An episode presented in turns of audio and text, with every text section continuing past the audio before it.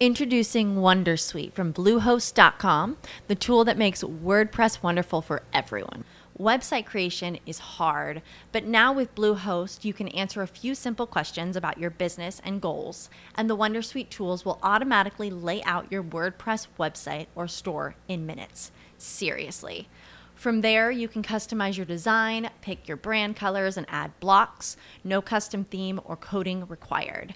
You'll get content suggestions that you can keep or revise, and with Yoast SEO built in, we automatically help you get found in search engines.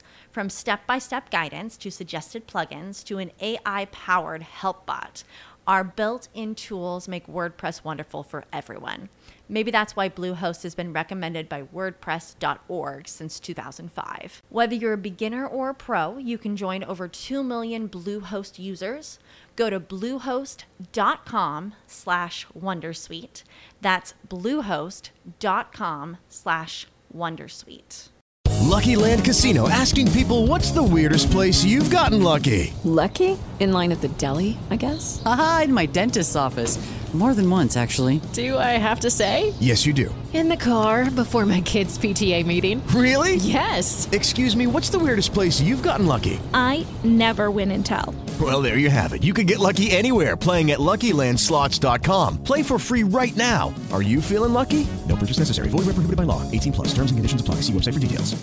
A nadie nos gusta que nos vendan, pero a todos nos encanta comprar. Porque a mí no me interesa la neurona de la gente, a mí me interesa su corazón. Tú no puedes medir a la persona por su ropa. La imagen es superficial, la ropa es superficial. O sea, tú no te puedes hacer una imagen de una persona en cinco minutos. Y la que te hagas, lo más seguro es que sea errónea. O sea, no es facilidad, es habilidad. Fácil es salir a la calle que te dé el sol, eso es fácil. Habilidad es lo que desarrollas con la práctica. Práctica, práctica, práctica. Eso sí es cierto, lo que dicen todos los videos. Michael Jordan 9000 veces no sé qué y el otro, el Baby Eso sí es cierto, es habilidad. ¿Cómo se desarrolla la habilidad? Ensayando, ensayando, ensayando. Si tú agarras un contenido que es de alguien más, puedes dictar y todo, o sea, contenido que yo le llamo genérico. Pero cuando tú escribes tus contenidos, como por ejemplo el taller del huevo, Making the Gorilla, Think Shed, Incómodo, son cosas que tú escribes, tú, tú ya las traes, ¿no?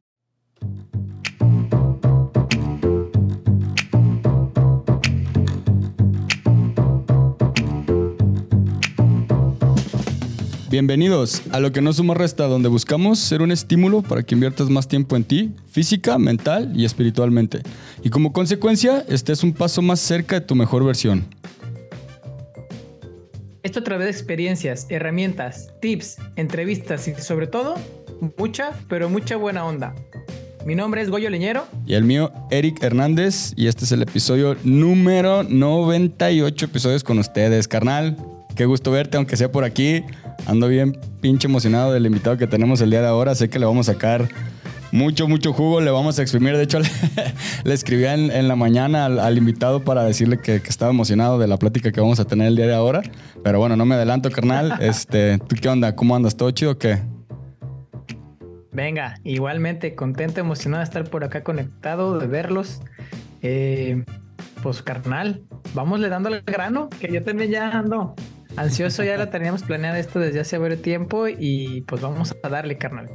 Me late, me late. Si quieres, ya hasta el último por ahí mandamos ahí, este, leemos algunos saludos que nos mandaron la banda ahí en redes sociales, este, para no dejarlo pasar. As. Y bueno, pues tenemos el día de ahora con nosotros a nuestro canal Pepe Torres, entrenador de servicio al cliente, certificado por el Service Quality Institute en Minneapolis, auditor líder en calidad certificado por INR and Victoria Group de Inglaterra, certificado en administración de exhibiciones por la IAEE, este es International Asso- Association of Exhibitions and Events en San Diego. Uf, ya hasta me cansé de la presentación.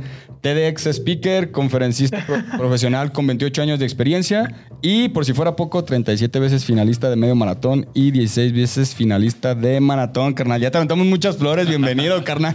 Muchas gracias por la invitación.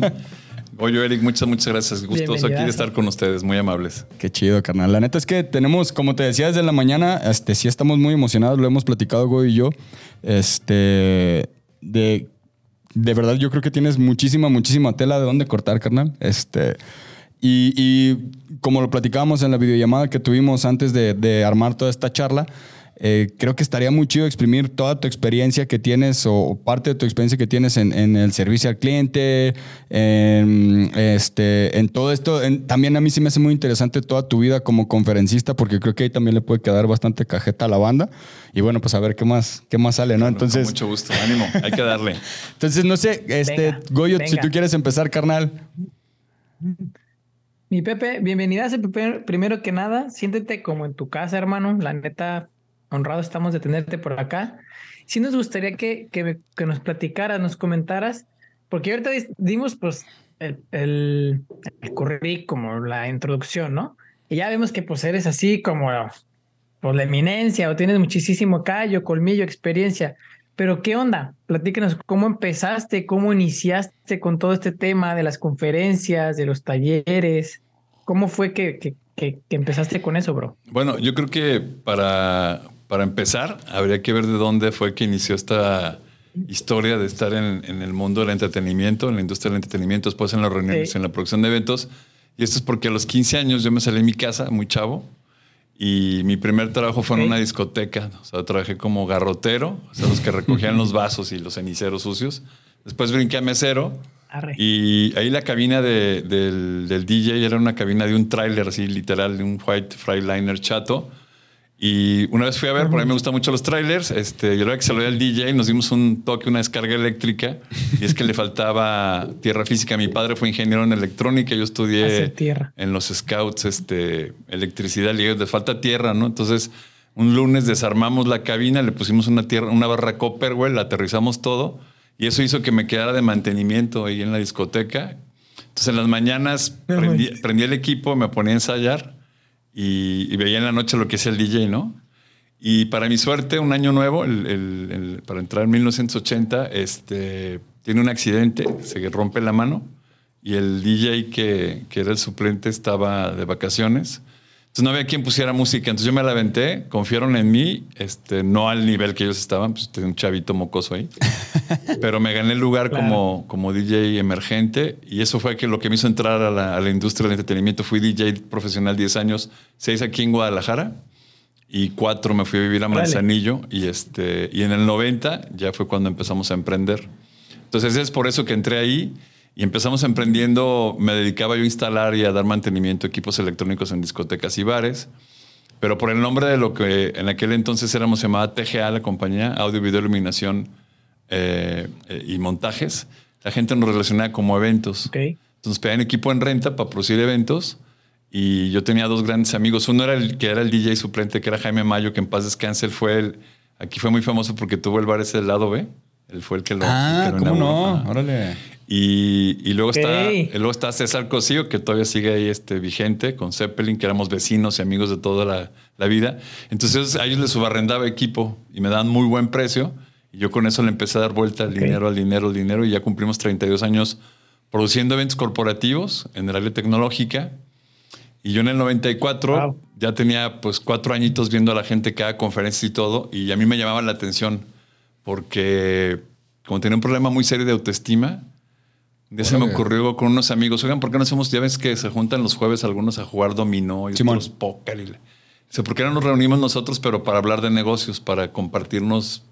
Este, había unos vendedores, había otros que dábamos servicio y les latió. Y entonces yo les di una plática que tenía que durar media hora, que se llama eh, El huevo, anatomía de un problema, con una dinámica que me enseñó mi papá cuando tenía seis años. Y me gustó mucho cómo, cómo me sentí al darla y Qué vi chido. que tenía buena, buena, este, buen resultado. Y empecé a entrenar, a Te entrenar. comunicabas bien, pues. Sí, mi, mi- suegro me decía, gordo, te pasa muy bien la voz por el micrófono. Entonces dije, ah, pues órale. Entonces me puse a ensayar. Yo seguía produciendo eventos y entrené 18 años el taller y empecé a escribir mis contenidos.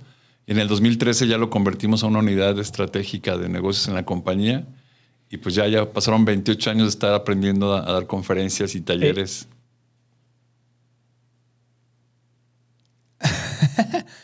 No, eh, que- y entonces, Nice. entonces por eso empezaste con todo Qué este cotorreo del, servicio al cliente, o sea, a la par de, de estar como de conferencista y por todo lo que veías también en el medio de, este, de la tecnología, hermano. Bueno, el servicio al cliente también va relacionado con el tema de la autoestima, porque yo me di Ah, qué cuenta perro. que cuando le servía a las personas, las personas decían, ah, muchas gracias, qué bueno andaba eres. Entonces yo me sentía validado, ¿no? Y entonces descubrí que si servía, pues me iban a validar más veces y entonces mi autoestima crecía, ¿no? Y así la fui construyendo. De hecho, en la compañía tenemos, pues tengo 32 años, en mayo los cumplí y siempre he tenido ese puesto servicio al cliente.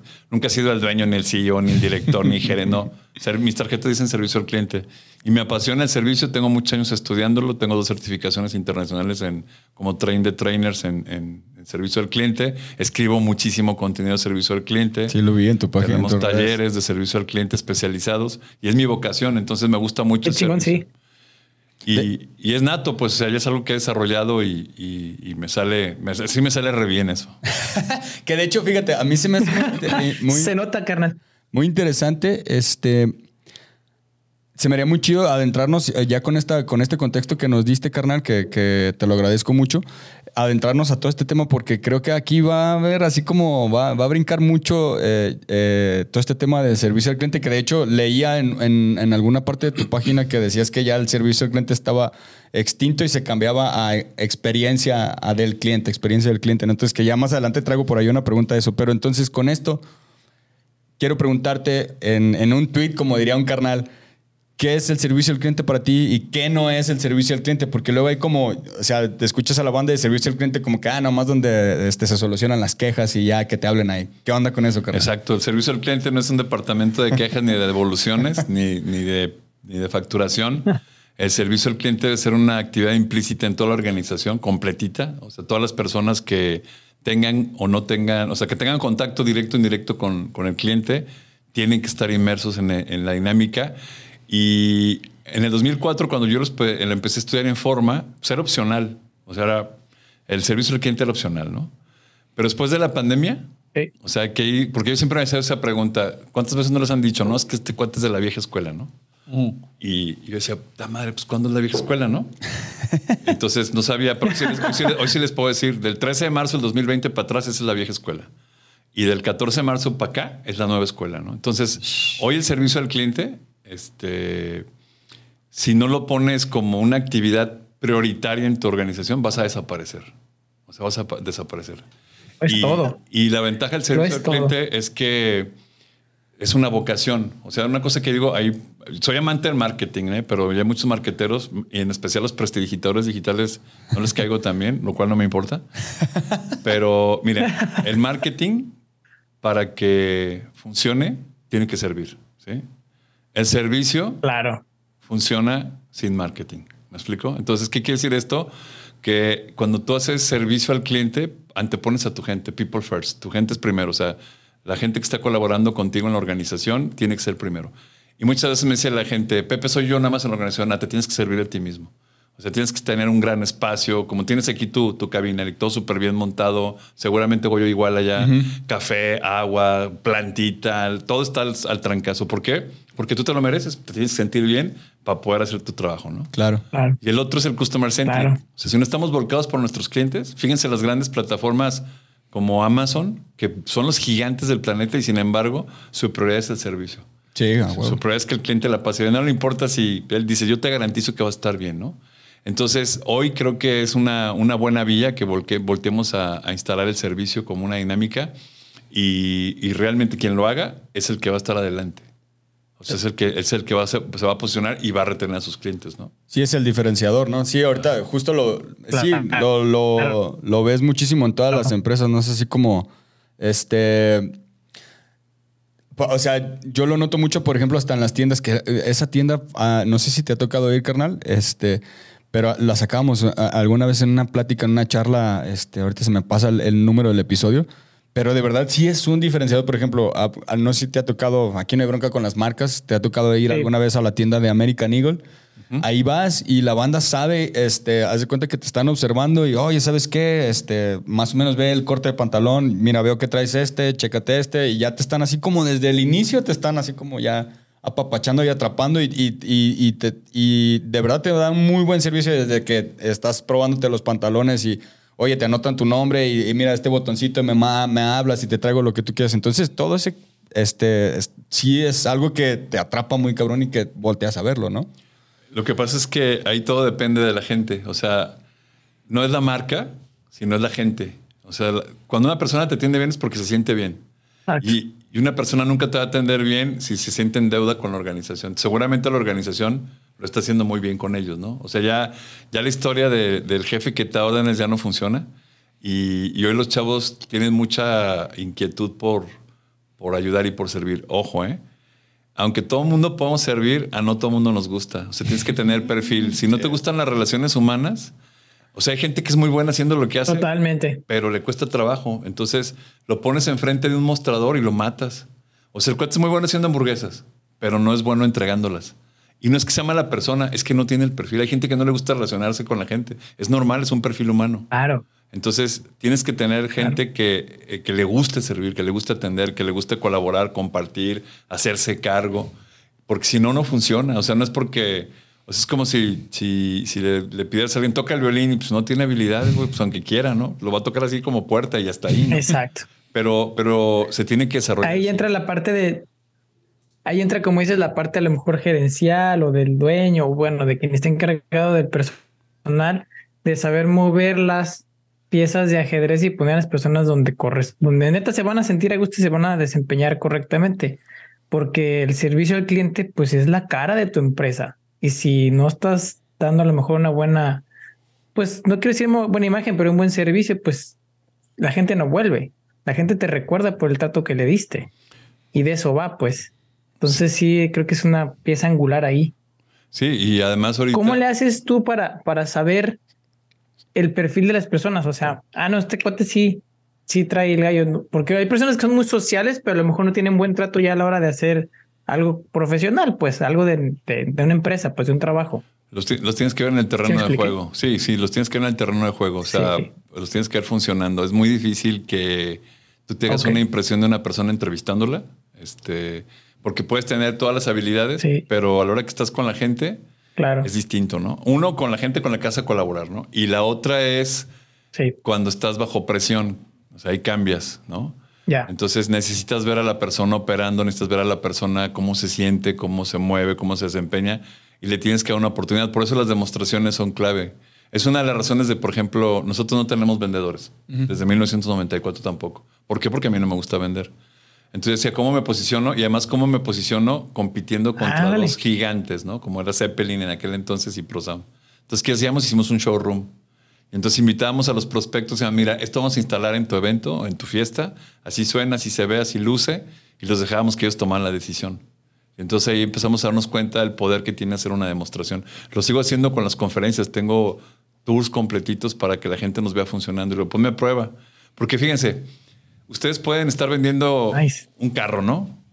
Que sea de gama alta, el de los cuatro alitos, ¿no? Tiene todo, pintura de 12 capas, aire acondicionado, tecnología en el motor, te subes y se acomoda el asiento a tu trasero, o sea, todo está bien fregón, ¿no? Y hasta el carro está impecable. Pero a Eric no le gusta, dice, no, a mí me gusta el de las tres letras. Eso no demerita tu carro, ¿va que no? Ni lo hace malo, simplemente no te gusta. Entonces, hay muchos vendedores que ah, quieren que te guste, ¿no? Esa es una.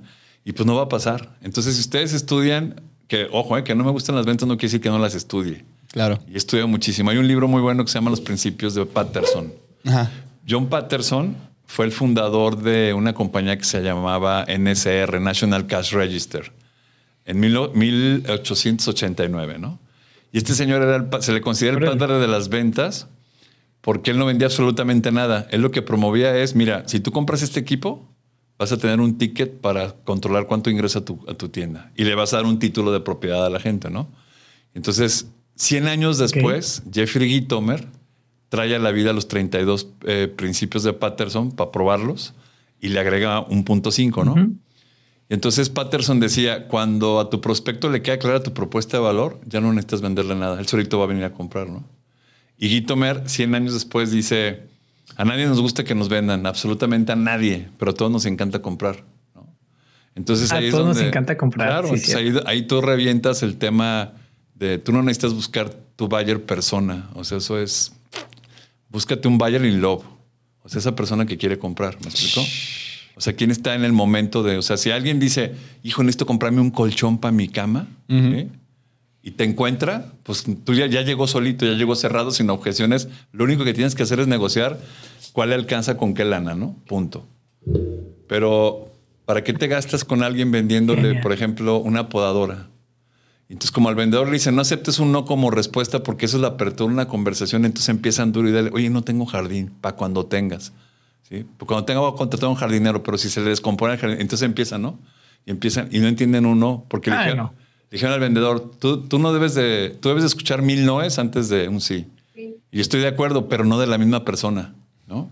Exacto. Entonces el que Claro. sirve, el que sirve, ¿qué hace? Pues expone y dice, yo tengo colchones, ¿no? Por ejemplo, ¿no? Y son de esta gama, son de este tipo, y entonces se ponen en los lugares donde la gente puede probar su colchón. ¿sí? Y ahí, ahí atiendemos al principio 80 de Tom Peters. Él tiene un libro muy, muy famoso que se llama Las pequeñas grandes cosas, 163 maneras para alcanzar la excelencia. Y el 80 dice, sin demo no hay negocio. O sea, si tu prospecto, tu cliente no sabe lo que sabes, va a ser poco probable que haga negocios contigo. ¿no? Entonces, déjate, déjate ver. Por eso nosotros hacemos demos, por eso hacemos un montón de presentaciones, hemos patrocinado N cantidad de eventos, pero estratégicamente donde sabemos que hay gente que nos puede contratar. El nicho, ¿no? Que ahí está el nicho. Sí, o sea, eso es ahí, ahí le- Claro. leyendo a, a Joe Pulitzi en Content Inc. te dice, a ver, ¿cuál es tu sweet spot, no? O sea, ¿qué es eso que te hace así único, no? Claro. Y luego, ¿cuál es tu contenido? O sea, ¿cuál es el content tilt? O sea, ¿qué tienes que te levanta que la gente dice eso, no? Que encuentres algo que, que está a la vista, pero que nadie ve y tú sí ves, ¿no? Y luego ya haces con la base es tu contenido y empieza a desarrollar el, como estamos, este es un contenido que ustedes están generando. Que al rato alguien va a decir, oye, me gustan estos dos chavos, qué buen programa traen, ya los quiero patrocinar, ¿no? Me interesa comprar tu contenido. Pero la única manera es exponiéndote. ¿me Claro. explico? Sí. Oye, Claro. yo, te- yo- ay, qué Claro. interesante, chingada. Levantando la mano. Espera, quiero nada más, quiero, quiero como cerrar esta, esta partecita.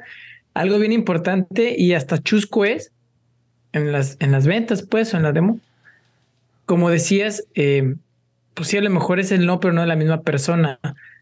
Constantemente hay una cosa bien importante: el 80% de las ventas se cierran en el seguimiento, más no debe de caer en el perseguimiento, porque es donde ya hartas a la gente y te, te bloquean y ya ni quieren saber de ti. Entonces, nada más seguimiento, neta, preocuparse genuinamente por las personas. ¿Cómo estás? ¿Qué tal? ¿Qué te puedo ayudar? ¿Qué te hace falta para que tomes una decisión? Y ya, pero no estar así como machetito ahí, el cuchillito de palo, as- aso- as- ¿cómo se dice? Ya se me está olvidando. Asosegando a la gente. Sí, hostigándolos. Es que mira, si tú te quieres comprar Hostigando. una caja de galletas porque ya la quieres, pues ni siquiera te tengo que dar seguimiento. Si tú ya sabes que yo tengo galletas de coco con avenas y tengo galletas de nuez y tengo galletas con frutos rojos, ¡Ay, qué rico! y si tengo galletas de, de, de la que quieras, ¿no? Tú ya sabes que yo las tengo. ¿Sí? Entonces, ¿por Sí. qué? Porque te dejé probarlas, porque te mandé una muestra, ¿me explico? Entonces, si tú me pides una cotización, yo ya sé que ya, ya estás ahí listo, ¿no? Entonces, si tú realmente las vas a comprar, pues lo único que tengo que hacer es estar, estar a la vista. ¿Me explico? Entonces, por ejemplo, yo tampoco hago, yo no hago llamadas de seguimiento. O sea, yo atiendo al cliente, aquí está lo que tú necesitas, esta es la opción y vámonos, ¿no? Por eso también, ¿cuántas veces no han visto curso para manejo de objeciones? Y yo te voy a decir cuál es la mejor manera de manejar una objeción. Pues no la tengas, cabrón. tú, tú le puedes preguntar a todos nuestros clientes, a todos, ¿eh? Claro. de todas nuestras unidades de negocio, tanto la de eventos como las de los atletas, como las de las que nos contratan este podcast, conferencias, todos preguntaron, oye, ¿qué te vendieron en Pepeman? Y todos están diciendo lo mismo, nada. Entonces, pues nosotros llegamos a comprar por a través de una recomendación. ¿Sí me explicó? Y es lo que tienes que hacer, hacer todo lo La mejor necesario. publicidad. Sí, o sea, no vendas, haz todo lo necesario para que la gente te compre. ¿Sí me explico? Entonces, si ustedes entran a todas mis plataformas, ahí van a ver contenido por todos lados. Sí. En todas tengo contenido. ¿Para qué? Para que la gente vea quién eres, cómo vas, ¿me explico? Este, y, y, por ejemplo, eh, ahí lo que haces es que la gente decida, a esto me gusta, ¿sí? Entonces ya cuando alguien dice, oye, me interesan tus servicios, ¿qué es lo único que tienes que hacer? Negociar. Y ahí tienes que tener desarrolladas tus habilidades de negociación y tus dinámicas de negociación, ¿no? Eso lo enseño en un taller que, fíjense, nuestro taller de ventas se llama Heart Kit de Ventas 1, 2, 3. Son 29 capítulos del taller y aparte 20 invitados para dar masterclasses o lo que llamamos Giver Sessions. Y en esos 29 capítulos son 1400 slides y te enseño a que no vendas absolutamente nada. Mejor que aprendas a hacer todo lo necesario para que la gente te compre. Es más difícil, ¿eh? O sea, lo que estoy diciendo no, está, no es más, es más sí, difícil sí, que no, te no. compren a que te estés vendiendo, ¿no? Pero es más sexy. O sea, cada movimiento que tú haces va, va en pro. No pierdes tiempo, no desgastas los zapatos.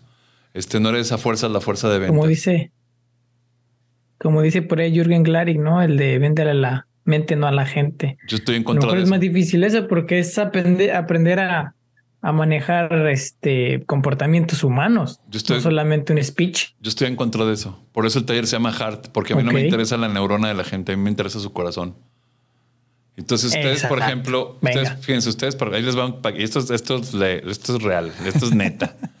Nuestro primer Sí, cliente de échale, échale. Nuestro primer cliente de eventos es aquí de Guadalajara, se llama Maniquí Modelos. Fue el primerito que nos dio un evento en 1990. ¿sí?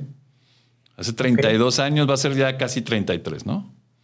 La próxima semana, el viernes, vamos a estar en la FIL porque Jorge Lupercio, eh, Oscar y Sally van a presentar un libro de 35 años de carrera profesional en el mundo de las modas y la producción de eventos. Y yo estoy invitado porque no solamente son nuestros clientes, sino somos amigos. Hemos hecho un montón de cosas juntos y gracias a ellos nosotros crecimos. Siguen siendo nuestros clientes. 32 años después, ¿cómo haces eso? Estableciendo una relación que te conecta, mostrándole a la gente tu claro interés para servir. Claro. Entonces, ¿qué pasa cuando desarrollas esto? Que tu cliente te va a decir, oye, Pepe, y pasaba, ¿eh? Este evento es de 300, este, pero nomás tenemos 180. ¿Qué onda? ¿Nos ayudas? Dale. ¿no? Pero a veces te decía, oye, este evento es de 400 y nos estás cobrando 220, métele más para que te lleves todo el presupuesto. Ya lo tenemos presupuestado, ¿no? Pero también te llegaban y te decían, oye, en este no hay nada, porque es para ayudar, es de buena fe, es de, de, de altruista. Órale, le entras. Entonces tú te estableces esa conexión eh, de confianza, ¿no? Entonces llegas a eso, es- te tienes que Claro. relacionar con las personas. Entonces ahí, ahí es otro modelo, ¿no? La gente te dice los sales funnel, que son exclusivos, que eliminas un chorro de gente. Te digo, no, ¿por qué mejor no haces un service tunnel? Entonces a quien pasa por tu túnel, tú lo atiendes y le sirves, independientemente si te compra o no te compra. Porque hay que saber una cosa, ¿qué quiere decir cliente? O sea, Échale, ¿quién es tu cliente? ¿Saben la definición de cliente? Échale, échale, yo la quiero saber. Clients viene de la quiere decir protegido. O sea, los, los en aquel entonces cuando la gente se quería transportar sin que los asaltaran, iban con un patricio, con un patrón para que los llevara seguros, ¿no? Entonces, ellos eran los protegidos. Entonces, si tu cliente es el protegido, ¿tú qué eres? Pues tú eres el elegido, porque te está diciendo, me pongo en tus manos para que me cuides. ¿Me explico? Y puede o no haber un trato comercial. ¿Cuántas veces no han llegado a un centro comercial y dice, estos lugares son exclusivamente para la tienda del supermercado? ¿no? Entonces te estacionas ahí, va a entrar al súper, no. Es que es exclusivamente para clientes. Pues yo soy su cliente, güey. Aquí compro el súper todas las semanas. ¿Pero va a entrar ahorita a la tienda? No. Entonces usted no es el cliente. A ver, ¿soy su cliente cuando les estoy depositando lana o soy tu cliente todo el tiempo? ¿Se me explicó? O sea, fíjense la diferencia. Pero cuando Sí. ustedes se dan cuenta que el cliente cuando te elige te está haciendo un favor y te está diciendo, confío en ti y me pongo en tus manos, hazte cargo de mí, eso va mucho más allá que un intercambio comercial. ¿Están de acuerdo? Claro. Entonces, en el, Claro. en el libro de Beer Guest de Theodore Kinney, que habla de la dinámica de Disney, decía que Walt Disney decía, el cliente no siempre tiene la razón. Yo les digo una cosa, el cliente nunca tiene la razón. Pero lo que decía Walt Disney, pero es 24 horas nuestro cliente, ¿no? Entonces tenemos que ayudarle. Y yo les digo, el cliente nunca tiene la Claro. razón, pero es tu misión ayudarle a que la tenga. Por eso te contrató. ¿Sí me explico? Entonces no hay una pelea. Tú, tú le ayudas a tu cliente que tenga la razón. O sea, tú tienes que tener la habilidad de decirle, mira, eso que estás seleccionando, sí está bien bonito, está bien padre, pero tú no lo necesitas. Tú necesitas esto porque si no, no te va a servir. Y el vendedor, no, el vendedor lo único que quiere es lograr su cuota y cumplir con el presupuesto este, Claro. pronosticado porque si no se lo comen, ¿no? Pero no se dan cuenta que eso el siguiente año el cliente dice, "Ta madre, ¿para qué compré esto? No me sirve. Yo necesito otra cosa. Y el que sirve se asegura de que el cliente no solamente le sirvan las cosas, sino que le sean útiles, que son dos cosas distintas, ¿no? Claro. O sea, por ejemplo, ah, pues el, el sábado pasado me decía uno de mis atletas, explícame eso, con la bombita del garrafón que te decía que te voy a mandar para que la compres. O sea, le digo, mira, esta bombita, tú se la enchufas al garrafón, le aprietas un botón y te sale agua. Sirve, ¿no? Pero si yo pongo el garrafón arriba del techo de la camioneta a 2.55 metros, ya no te es útil. Sí sirve, allá arriba va a servir, pero no te es útil, ¿me explico? Entonces tenemos que aprender Claro. a que lo que estemos haciendo sirva y sea útil, ¿no? Entonces hay momentos en los que tu cliente te pide cosas que, que no necesita y que lo está comprando porque por un impulso o porque alguien le vendió una historia para su neurona, pero no lo está pensando. Se está yendo de bruces. Entonces ahí es donde tú juegas con las fichas y dices, mira, sabes que esa jugada que vas a hacer no es la adecuada y tú le ayudas. Eso es servir. ¿Sí les hace clic? Sí, no, de hecho. ay, Y eso, eso, bien- eso los marca, eso no te van a olvidar por eso. Ando- yo ando bien prendido. Te, voy a, te voy a decir, te voy a decir algo. Este, antes de que se me vaya acá el tema, ando acá prendido en este cotorreo porque neta ando bien emocionado, machín. Es que ahí te va, ahí te va. Este, yo, yo soy vendedor y, y te digo, y no vengo, no vengo aquí a pelearme, nada, me encanta la plática, me encanta, me encanta, me encanta porque creo que se puede aplicar. De hecho, ya hasta estoy tomando nota acá para mi equipo de ventas también y así. Yo creo que se puede hacer una combinación de los, de los, del- de lo mejor de ambos mundos, pues, o sea, porque yo estoy muy de acuerdo contigo. Yo, este, de hecho, en mi- eh, como vendedor, yo no, me encanta, me encanta ser vendedor, pero también, fíjate, en, en en la empresa en donde trabajo, que les mando un saludo a todo el equipo de Unicomfort, acá los vemos nos vemos como asesores, pues. Es que tienes tú que saber, güey, qué chingados estás vendiendo y qué, o sea, todo esto y neta asesorar a la banda, pues, o sea, no nada más es, y eso se lo digo mucho a, este, a, mi equipo de ventas, es como, en el momento que tú te quitas el, el nada más quiero el, el dinero y voy a apoyar a la banda, voy a ayudar a la banda y, y el, el dinero que sea una consecuencia, no una finalidad, puta, cabrón. Las puertas se abren infinitamente. Entonces yo lo que quiero ver es, ¿tú qué le puedes decir? Porque, digo, yo, yo en la empresa donde, donde estoy, no sé si sea una generalidad, en la empresa donde estoy, el equipo de ventas lo veo muy funcional, pero a mí me gustaría mucho, este, Pepe, con todo esto que tú nos estás diciendo y tu experiencia que tienes en servicio al cliente, ¿qué pudieras decirles o recomendarles a los vendedores para que se combine como eso, eh, eh, esta parte, pues, y que sea, pues ahora sí que lo mejor de los dos mundos, no sé si me doy a entender, pues, o sea, Sí. ¿cómo, ¿cómo cambiar esa perspectiva? Porque yo estoy to- totalmente de acuerdo, de hecho, este, me pasa, acabo de ir a un evento la semana pasada con muchos vendedores, digo, puta, cabrón, por eso estamos tan pinches quemados y no nos gustan que, o sea, no, no, no, no nos quieren a los vendedores por... por el, el, el pedo tan voraz que está. Entonces, ¿tú qué le puedes decir a la banda para que empiece a cambiar como ese chip? Y va a seguir siendo ventas, pero pues también que se combine como esta experiencia del cliente, pues. Bueno, lo, primero, y eso te- ya se los dije el otro día que hicimos la llamada, pues lo que le dijeron a, a, Sí. a Koda, que no hizo caso, lo que le dijeron a la Enciclopedia Británica, que no hizo caso, y lo que dijeron a Blockbuster, que no hizo caso, y, y que sigue pasando, ¿no? O sea, la profesión más hermosa que hay en el mundo es la de vendedor. La más antigua es la de vendedor. ¿sí? Eso no hay duda, ¿va que no? Pero va a desaparecer. Fíjense, fíjense, una cosa, fíjense una cosa. ¿Cuántas cosas han comprado sin necesidad de un vendedor? ¿Quién te vendió la, la Rodi esa que tienes ahí? No, nadie. Tú la compraste Ah, seguramente. los micrófonos, sí. ¿Quién, te- quién? Nadie, ¿va que no? No, acá está casi todo, Lo, está casi todo lo que está aquí. Pero, pero tú, haces Todo el, fue- tú haces el intento de marca Todo en línea. Sí, marca en Rodi. Y lo dices que cuando le subo al, al slider 1, tiene como. Mándanosla, cabrón. Te la arreglamos. O te la cambian porque ya no reparan cosas. Te- se van a volcar por ti.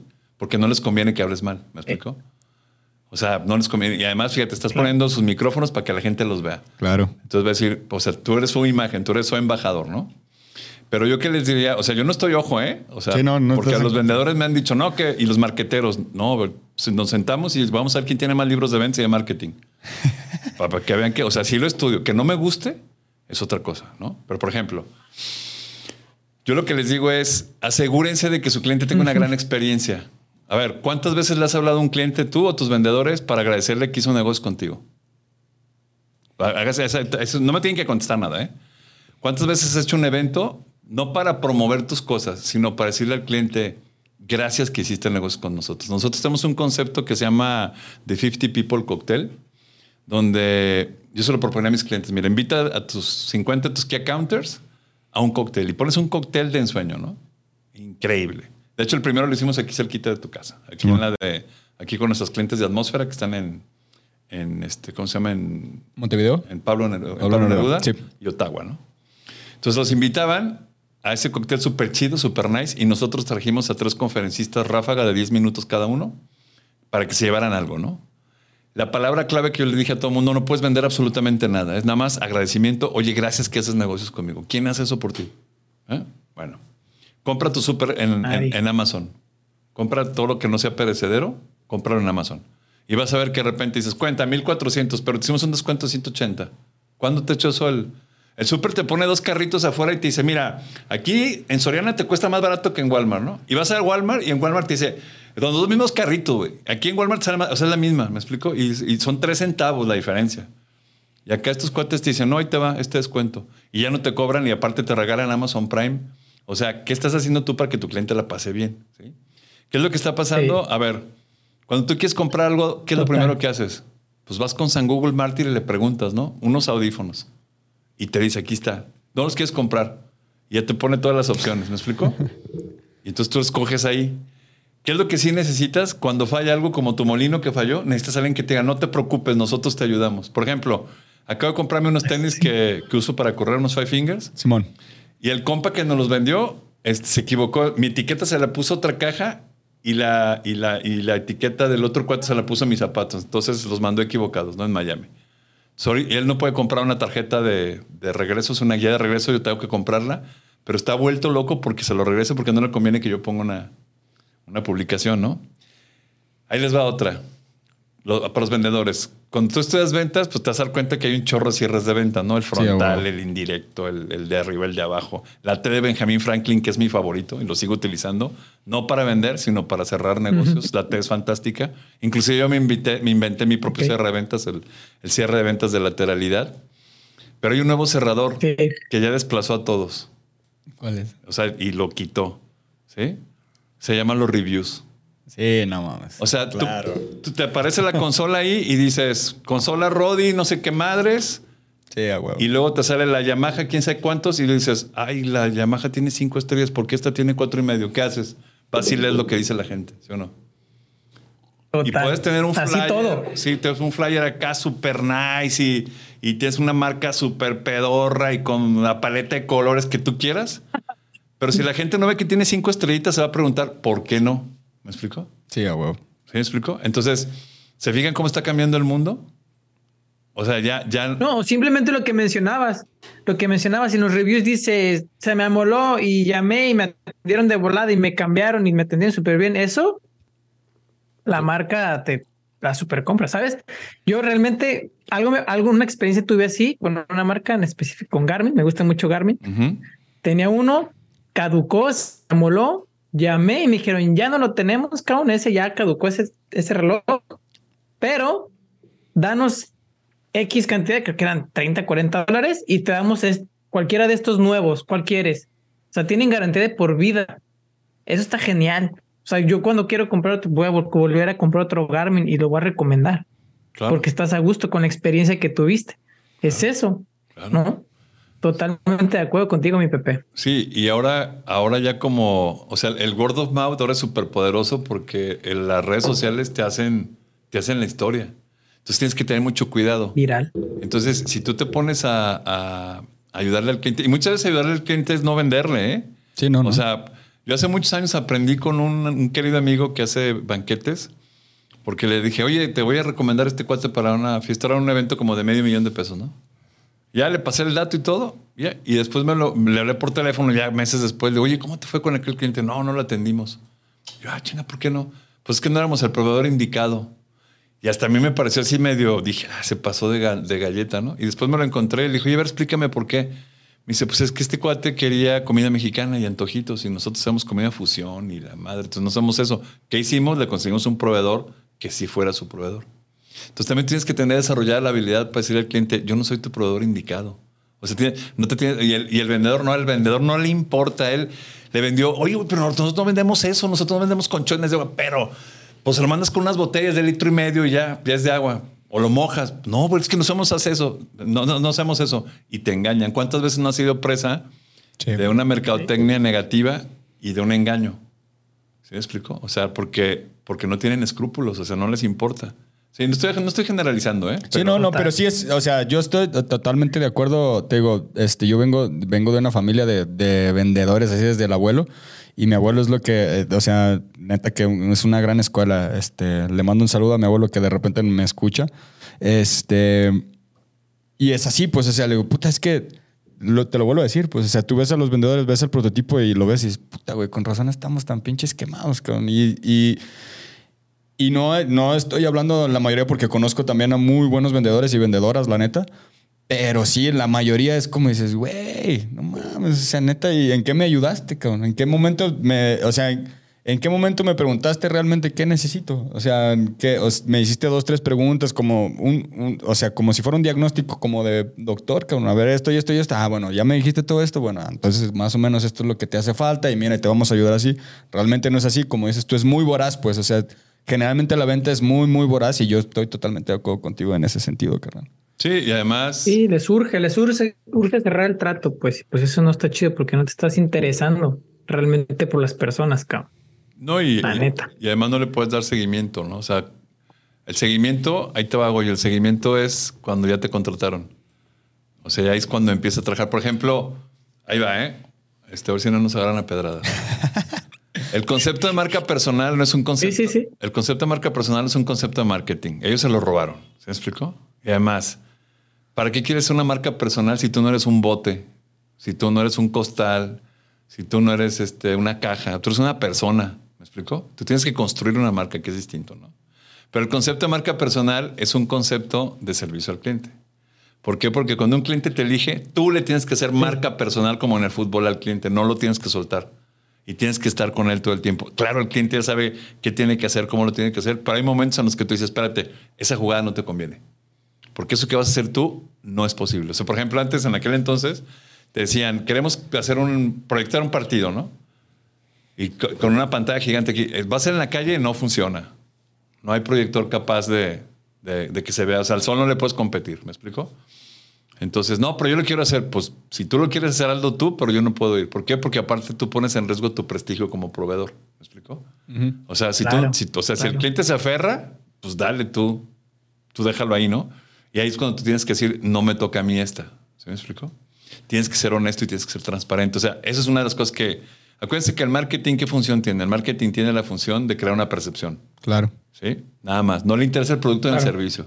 O sea, te ponen una hamburguesa en sueño que la carne parece llanta de carro de carreras, el jitomate así rojo Ferrari, te paras abajo del anuncio y te cae la agüita de la lechuga tan fresca que está y llena así de ajonjolí el pan impresionante, ¿no? Llegas a que te la sirvan y la, la- la carne parece suela de guarache rarámuri, ¿no? Para empezar. El jitomate parece que está hecho de foamy, es así como adorno de refri. Agarras la lechuga, te tallas los codos y te los esfolias. Y de la, de la ni hablamos, porque tienen tan poquito que se los puedes contar. ¿Dónde quedó? Crear una percepción muy grande, pero es falsa. ¿Sí me explicó? Sí. Y entonces, ¿qué pasa? Que el cliente no se da cuenta de lo que está haciendo, se está dando patadas él solo. ¿Sí? Entonces, Sí. cuando a mí me preguntan en las organizaciones, este, ¿cómo hacemos para desarrollar la misión? Le dije, espérate, la misión déjala a un lado. Primero vamos a ver qué dice tu campaña de marketing. Ah, esto dice, hazla de neta. O sea, hazla real. Y ya con eso, pero olvídate de la misión, pero que, que tú entregues lo que dice tu campaña de marketing, que siempre Claro. está... El marketing es hermoso, ¿eh? O sea, es una dinámica increíble. Siempre solo y sí la utilices con, con transparencia y con honradez. Y yo estoy seguro que si nos está escuchando un especialista en marketing, un profesional en marketing, va a estar totalmente de acuerdo. ¿Por qué? Porque ahorita ya todo el mundo hace marketing y hacen... Fíjense en los perfiles de la gente y la gran mayoría dice marketing digital. Sí. O sea, ya hay tanta gente que hace marca personal que tú les, ¿qué haces tú? Marca personal. Y tú, yo también. Ah, pues hacemos un intercambio. Yo te hago la tuya y tú haces la mía. Ya hay tantos. O sea, ya no hay quien, ya no hay, ya no hay, ya no hay- o sea, hay tanta gente que hace. No, pues yo soy biólogo y además este nutricionista y hago marketing digital. Tama. Y, es, y, y lo que saben hacer es usar Canva y manejar una paleta de colores. Y eso no es marketing. ¿Sí me explico? Publicar en redes sociales, eso no es marketing. ¿Sí me explico?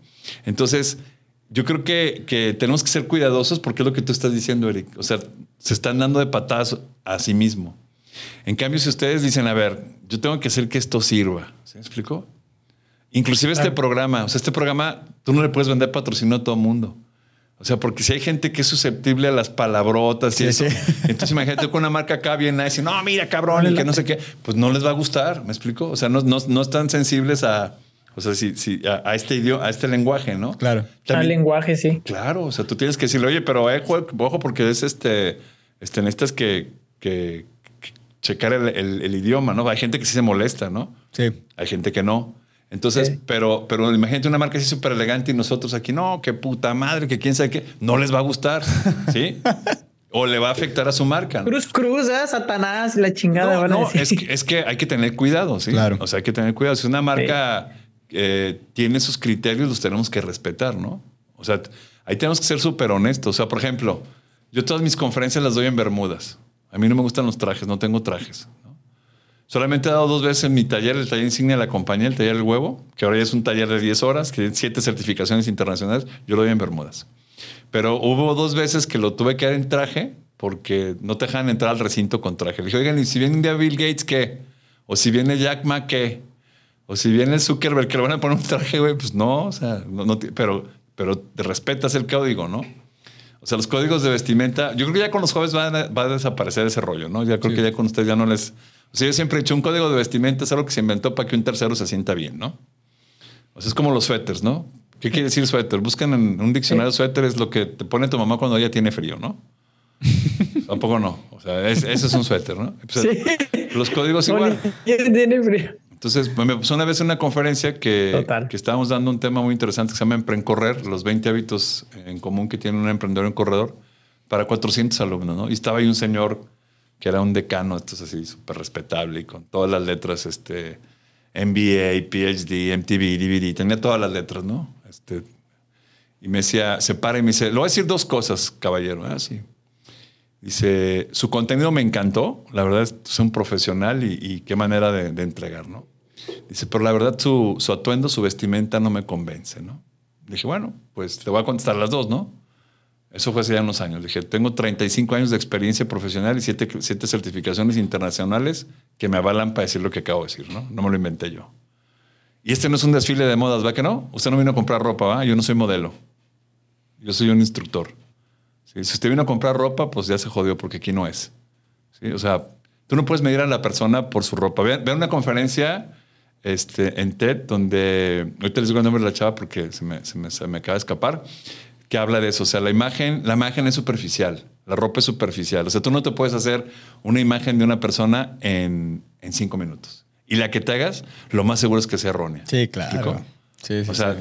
Estás tienes- juzgando desde antes. Claro, tienes que convivir con la persona, tienes que escuchar a la Te persona. llevas cada sorpresa. Claro, claro. O sea, por eso, ¿se han visto un programa que se llama Jefe Encubierto? Sí, está bien perro. Sí, viendo a la persona por cómo No, se yo no. viste y por cómo. ¿Nunca lo has visto? Está bien chido. O sea, jefe encubierto. O sea, el, el CEO de una mega empresa lo disfrazan y todo, le ponen así, pues lo ponen así normal, así como nosotros de a pata de calle. Y entra a su propia empresa a trabajar y lo meten a chalanear y a cargar. Entonces ahí conoce las entrañas de su empresa. Qué buen, qué buen roleplay, ¿no? Ese está muy perro. Sí, claro. Está Entonces- súper aplicable para quien sea. Ahí te das cuenta. Y fíjense, esto que les voy a decir es, es muy, o sea, no tiene nada que ver con, Sí. con la persona. O sea, es un tema, es un tema, es un tema humano, fíjense. Nosotros tenemos un bochito, un bochito que es, creo que es 93, de esos bochovanas. ¿Has visto los que venden paletas? De Simón, Manhattan. Simón. Nosotros tenemos uno de esos, pero es de Pepe Man, ¿no? O sea, el bocho no Los de vale- Manhattan. Sí, sí, sí, como esos, pero no vale nada el bocho, ¿eh? imagínense. Yo tengo 20 años con él.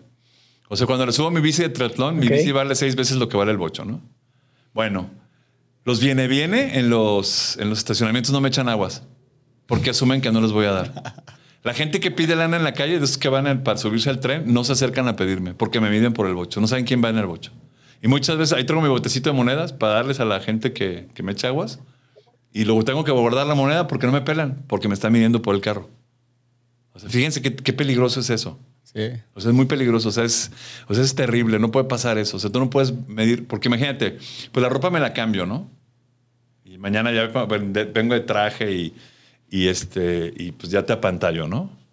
Pero, pero cuando mides a las personas por su aspecto físico, Sí, no, como no. luz, eso es terrible. Fíjense, ahí tengo un video en LinkedIn que se llama La playera de los 8 dólares. Sí, lo- eh, no, no, lo, no lo vi, pero sí, lo vi el, Sí, sí, el lo vi. título y, y se me hizo muy interesante. Es una playera, es una t-shirt de esas de algodón. del- vale 4 dólares. Y los otros 4 dólares es la impresión que tiene, ¿no? Entonces, yo, si voy a una, em- a, una, a una empresa, me iría con esa playera, ¿no? Para trabajar o para que me contraten de conferencista. No de traje ni nada. Si me midieran por la ropa, yo le diría, ¿sabes cuánto cuesta esta playera? Vale 8 dólares, pero tú no la puedes pagar. Tendrías que hacer algo muy cañón para que te la puedas poner. Tú no te la puedes poner. ¿Por qué? Porque la playera dice Iron Man y abajo dice Pepe Torre. Me la regaló un amigo. Ni siquiera la pagué, me la regaló un amigo. ¿sí? Pero para poderme yo poner esa playera, primero tuve que aprender a, a nadar a los, a los 50 años, en el 2015. ¿Sí? Tuve que correr No manches. 17 maratones. Tuve que adelgazar 100 kilos. Tuve que aprender a nadar en aguas abiertas Bien. y hacer un montón de, de triatlones para poder cruzar. En el 2018 es el primer intento del Ironman y me quedé en el agua, fallé. Y hasta el segundo, el segundo año, en el 19, ya logré el Ironman. Entonces, para poderme poner esa playera, tuve que hacer cuatro años de entrenamiento y, y vencerme a mí mismo y subirme a la barra todos los días para poder llegar ahí. ¿Te fijas? Entonces, si tú me mides por la playera, nomás por lo que vale la playera, ya te fregaste. Sí. Porque no sabes, no sabes quién la trae y por qué la trae puesta. ¿Sí me explicó? Exacto. Entonces, eso, eso tiene Exacto, que lo cambiar. Eso tiene que cambiar. O sea, tenemos que. Ayer estaba en una sala en, en LinkedIn y decía: Ya no pidas la foto en, el, en, el, en la solicitud, en el currículum. ¿Por qué pides foto? Eso es racismo, clasismo. O sea, ¿por qué quieres, qué vas a contratar? O sea, ¿para qué quieres una foto? ¿Estás de acuerdo? Fíjate que acá ya sí me he fijado en eso y lo que es Estados Unidos y, y, bueno, Canadá y supongo que otros países. Incluso es hasta ofensa, cabrón, si pones la foto. No se pide. Desde hace como dos, tres años me di cuenta de eso y yo, qué raro. Oye. Pero sí es y tienes toda la razón. No, y fíjate, Sí me te acuerdo. juzguen como te ven en la foto. Justo que estás comentando eso, carnal, me acuerdo de hace, hace como unos, este, eh, hace como unos, ¿qué habrá sido? Como unos 10 años, estaba trabajando de mesero en un casino y llegó un, un señor, llegó un señor así vestido así y yo me- guiándome, este, por lo que me decían mis compas ahí del trabajo y así, no, tú atiende acá, chido, a los que, a los que ves así que el relojito y que vestidito y que no sé qué. y- uno haciendo caso a lo, a lo güey, ¿no? Y el señor me dijo y así no lo atendía y la neta lo había visto y yo no lo atendía porque iba así neta como, te vas de domingo. Imagínate un domingo así tirando hueva, así. Y ya hasta que llegó, a ver, ya vi que no me estás atendiendo así, así. No, me puso un pinche cagadón. Oye, yo soy esto, soy el chef de este y esto y esto y esto. Tú no sabes por qué estoy así. Dice, ya este es mi descanso y quiero venirme así. Digo, pero si no me estás atendiendo, pues la neta déjame te digo que la estás regando porque pues yo traigo, así me dijo así como, yo traigo lana, no te guíes nada más por las apariencias. Así, puta, fue un neta, para mí fue así. No, güey, ¿qué está pasando? balde de agua Sí, fría. no, sí, sí, sí. Y desde ahí cayeron muchos ventas y ji- justo es, este, y eso pasa, te digo, mucho, lo veo también en, en ventas, lo he visto mucho en mi equipo de trabajo, así como filtras tanto y juzgas tanto que te quedas hasta sin clientes, pues así como de, ¿sabes qué? Es que este no es el tipo de hotel, este no es el tipo de hotel. Puta, entonces, ¿cuál es el tipo de hotel, cabrón? Cam- Cameron Russell se llama la chava de TED, así se llama Cameron Russell, es la de la plática. Sí, o sea, fíjate, o sea, como una vez, una vez estábamos en, en- en un evento este, y, y pasaba eso, ¿no? Que la gente estaba midiendo a las personas por cómo lucían. ¿sí? Y eso está muy mal porque te vas a hacer siempre una perspectiva o una percepción equivocada, ¿no?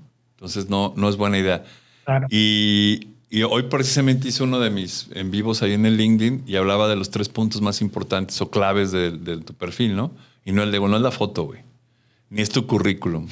O sea, ahí tienes tres espacios donde pones los documentos que dejas fijos, donde pones tus newsletters y donde pones tus, tus contenidos que tú escribes para que la gente sepa de qué vas, que te lean, ¿no? Que te escuchen, que te vean. ¿sí? Porque si no, este, pongan en el internet, ahí en el Google, pónganle la imagen de los 138 billones de dólares. ¿La han visto? No. Sale Bill Gates, sale Frank, Mark Zuckerberg y sale Jack Ma, el dueño de Alibaba. Los tres están en playera, no traen reloj, no traen este, cinturones, no traen nada de marca. Y esa imagen vale 138 billones de dólares. Lo sumas y eso vale en esos carnales. ¿Se, me explicó? O sea, Sí.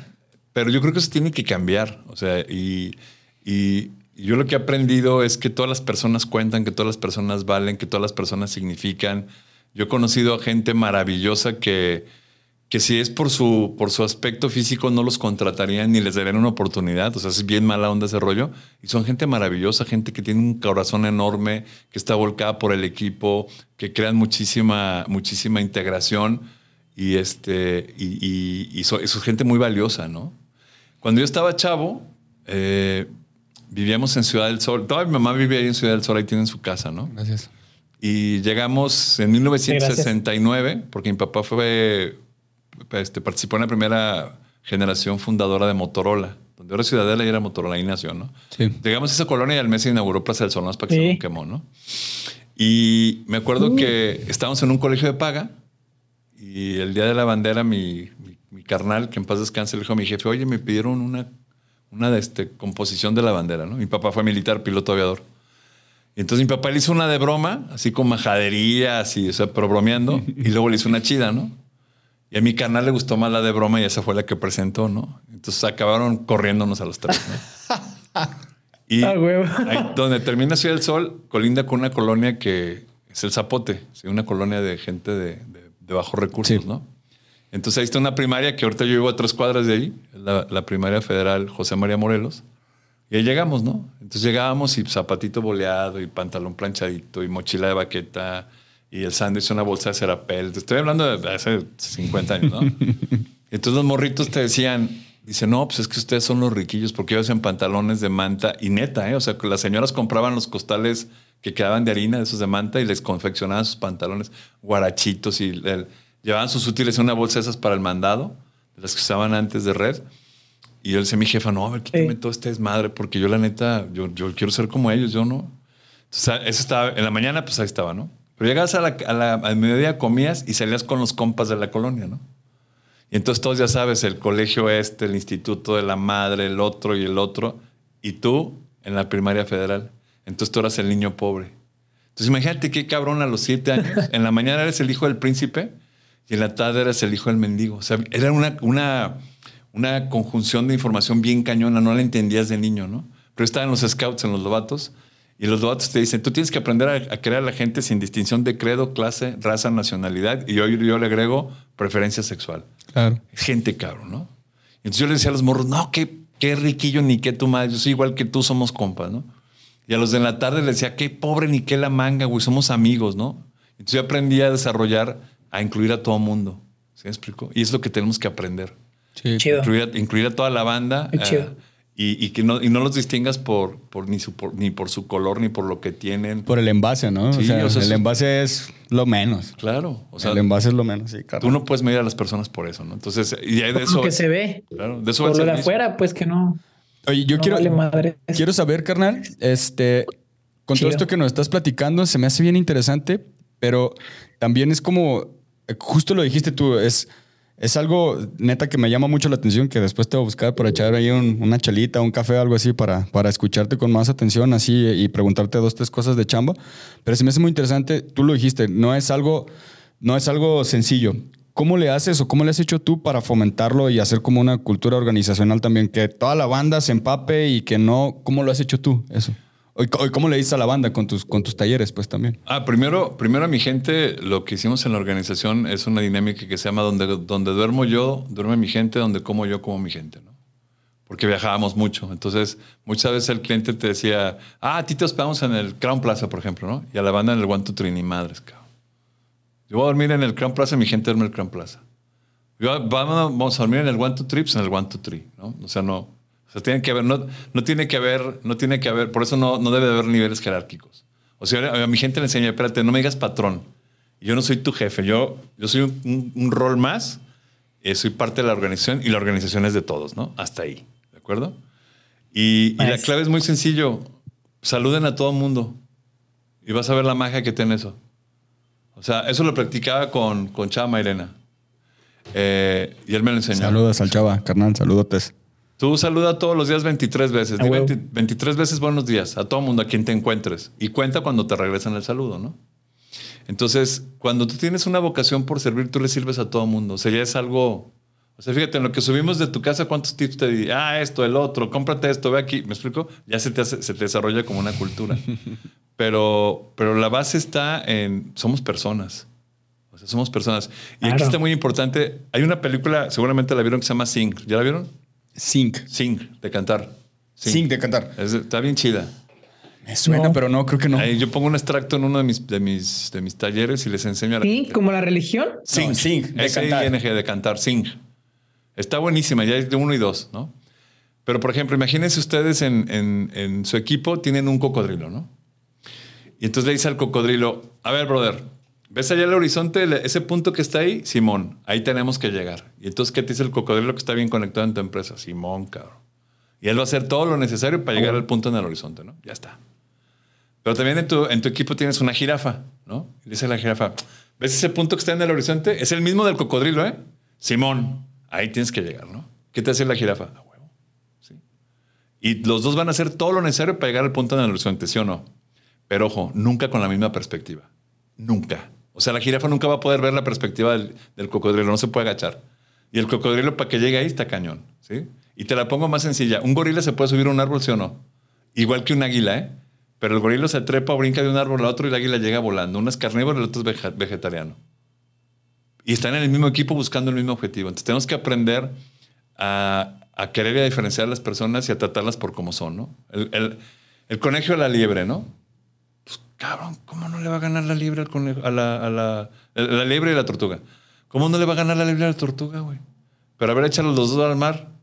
A ver, a ver qué hace la liebre.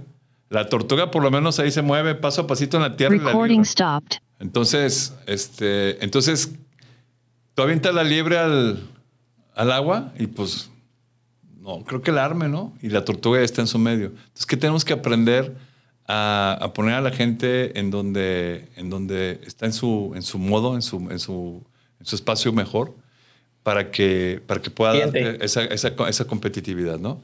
Y, y tú como líder es saber que todos somos Venga. distintos. O sea, y no quererlos forjar a como tú quieres, sino cada quien tiene su perfil. ¿Me explico? Cada quien tiene su perfil y respetarlos. ¿Y ya? Pudiera, pudiera, pudiera decirse, mi Pepe, que pudiera decirse que ese, bueno, nos queda claro que has asesorado miles de personas, cabrón. ¿Cuál has visto tú que es el común denominador, un error muy frecuente, cabrón? En, en, la- en las, en las organizaciones, cuando, Sí, en, en el tema del servicio al cliente, en el tema que, en el que tú estás, este, en el que tú asesoras, carnal. Bueno, lo primero, lo primero que tiene que cambiar en las organizaciones es eso de human resources, ¿no? O sea, eso de recursos humanos tiene que cambiar. Sí. No somos un recurso. cabrón. Un recurso es una caja, es un lápiz, es un aire acondicionado, es un recursos, ¿no? Somos seres humanos. Por eso, en vez de, en vez de, en vez de human resources, la H y la R debe- debería decir heart richness, ¿no? Riqueza del corazón. O sea, de hecho, si ustedes ven el video que te enseñé hace Wow. ratito el LinkedIn y le leen abajo dice ser humano, no recurso, ¿no? O sea, cuando dejemos de ver a las personas como un recurso, la cosa va a cambiar.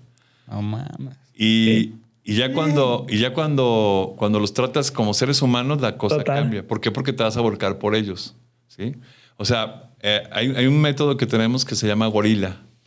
Y escrito gorila, G-H-O-R-I-L-A, gorila, ¿no? Con una H intermedia entre la, entre la H y la O.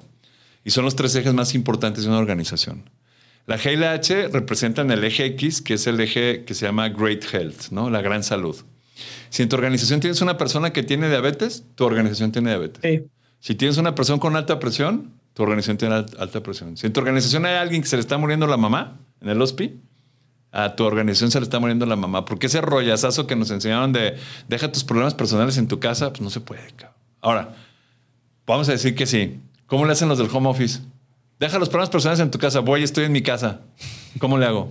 ¿Sí? ¿Y qué descubrieron? Por eso, al principio, sí, neta, al principio de la pandemia, muchas organizaciones nos contrataron para darles tips a la gente de cómo ser competitivos en sus casas y productivos, ¿no? ¿Cuál fue la sorpresa? Que la productividad aumentó sola. ¿sí? No dudo que, no digo que no haya unos baquetones que se hicieron patos, ¿no? Sí, sí, sí. Pero la- los profesionales dieron un máximo rendimiento. ¿Por qué? Porque están más confortables, porque tienen un refrigerador lleno de comida, porque no se estresan en el tráfico perdiendo tiempo a lo bestia, este, y estaban en pijama, ¿sí? O sea, a gusto, sin, ese, sin el código de vestimenta, ¿no? Claro. Entonces tienes que revisar acá? la gran salud, sí, la X, ¿no? El eje Y se representa por la O y la R, Objectives and Results, ¿no? O sea, objetivos y resultados, ¿ok? No hay una organización en el mundo que no me diga, Pepe, tenemos estos objetivos y queremos resultar en esto. Cualquiera, importando lo que se dedique, te va a poner eso, ¿no? Es el eje Y, ya tienen los dos ejes. Pero falta el tercer eje, que es el Z, que es el de la espiral ascendente. Y se representa por las tres últimas letras de, de gorila. Intelligent Living Ambience.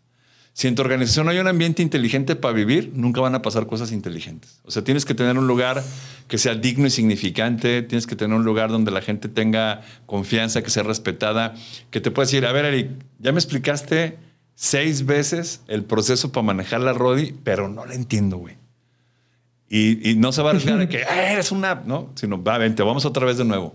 Y otra vez tú le ayudas porque ahí el líder lo que dice es, algo me hace falta enseñar a este cuate, ¿no? O algo me hace falta a mí aprender para poderle enseñar bien. Pero si alguien se atreve a decirte, no lo sé y lo reconoce, pues eso, es- eso, es- eso es muy encomiable, no es un aplauso.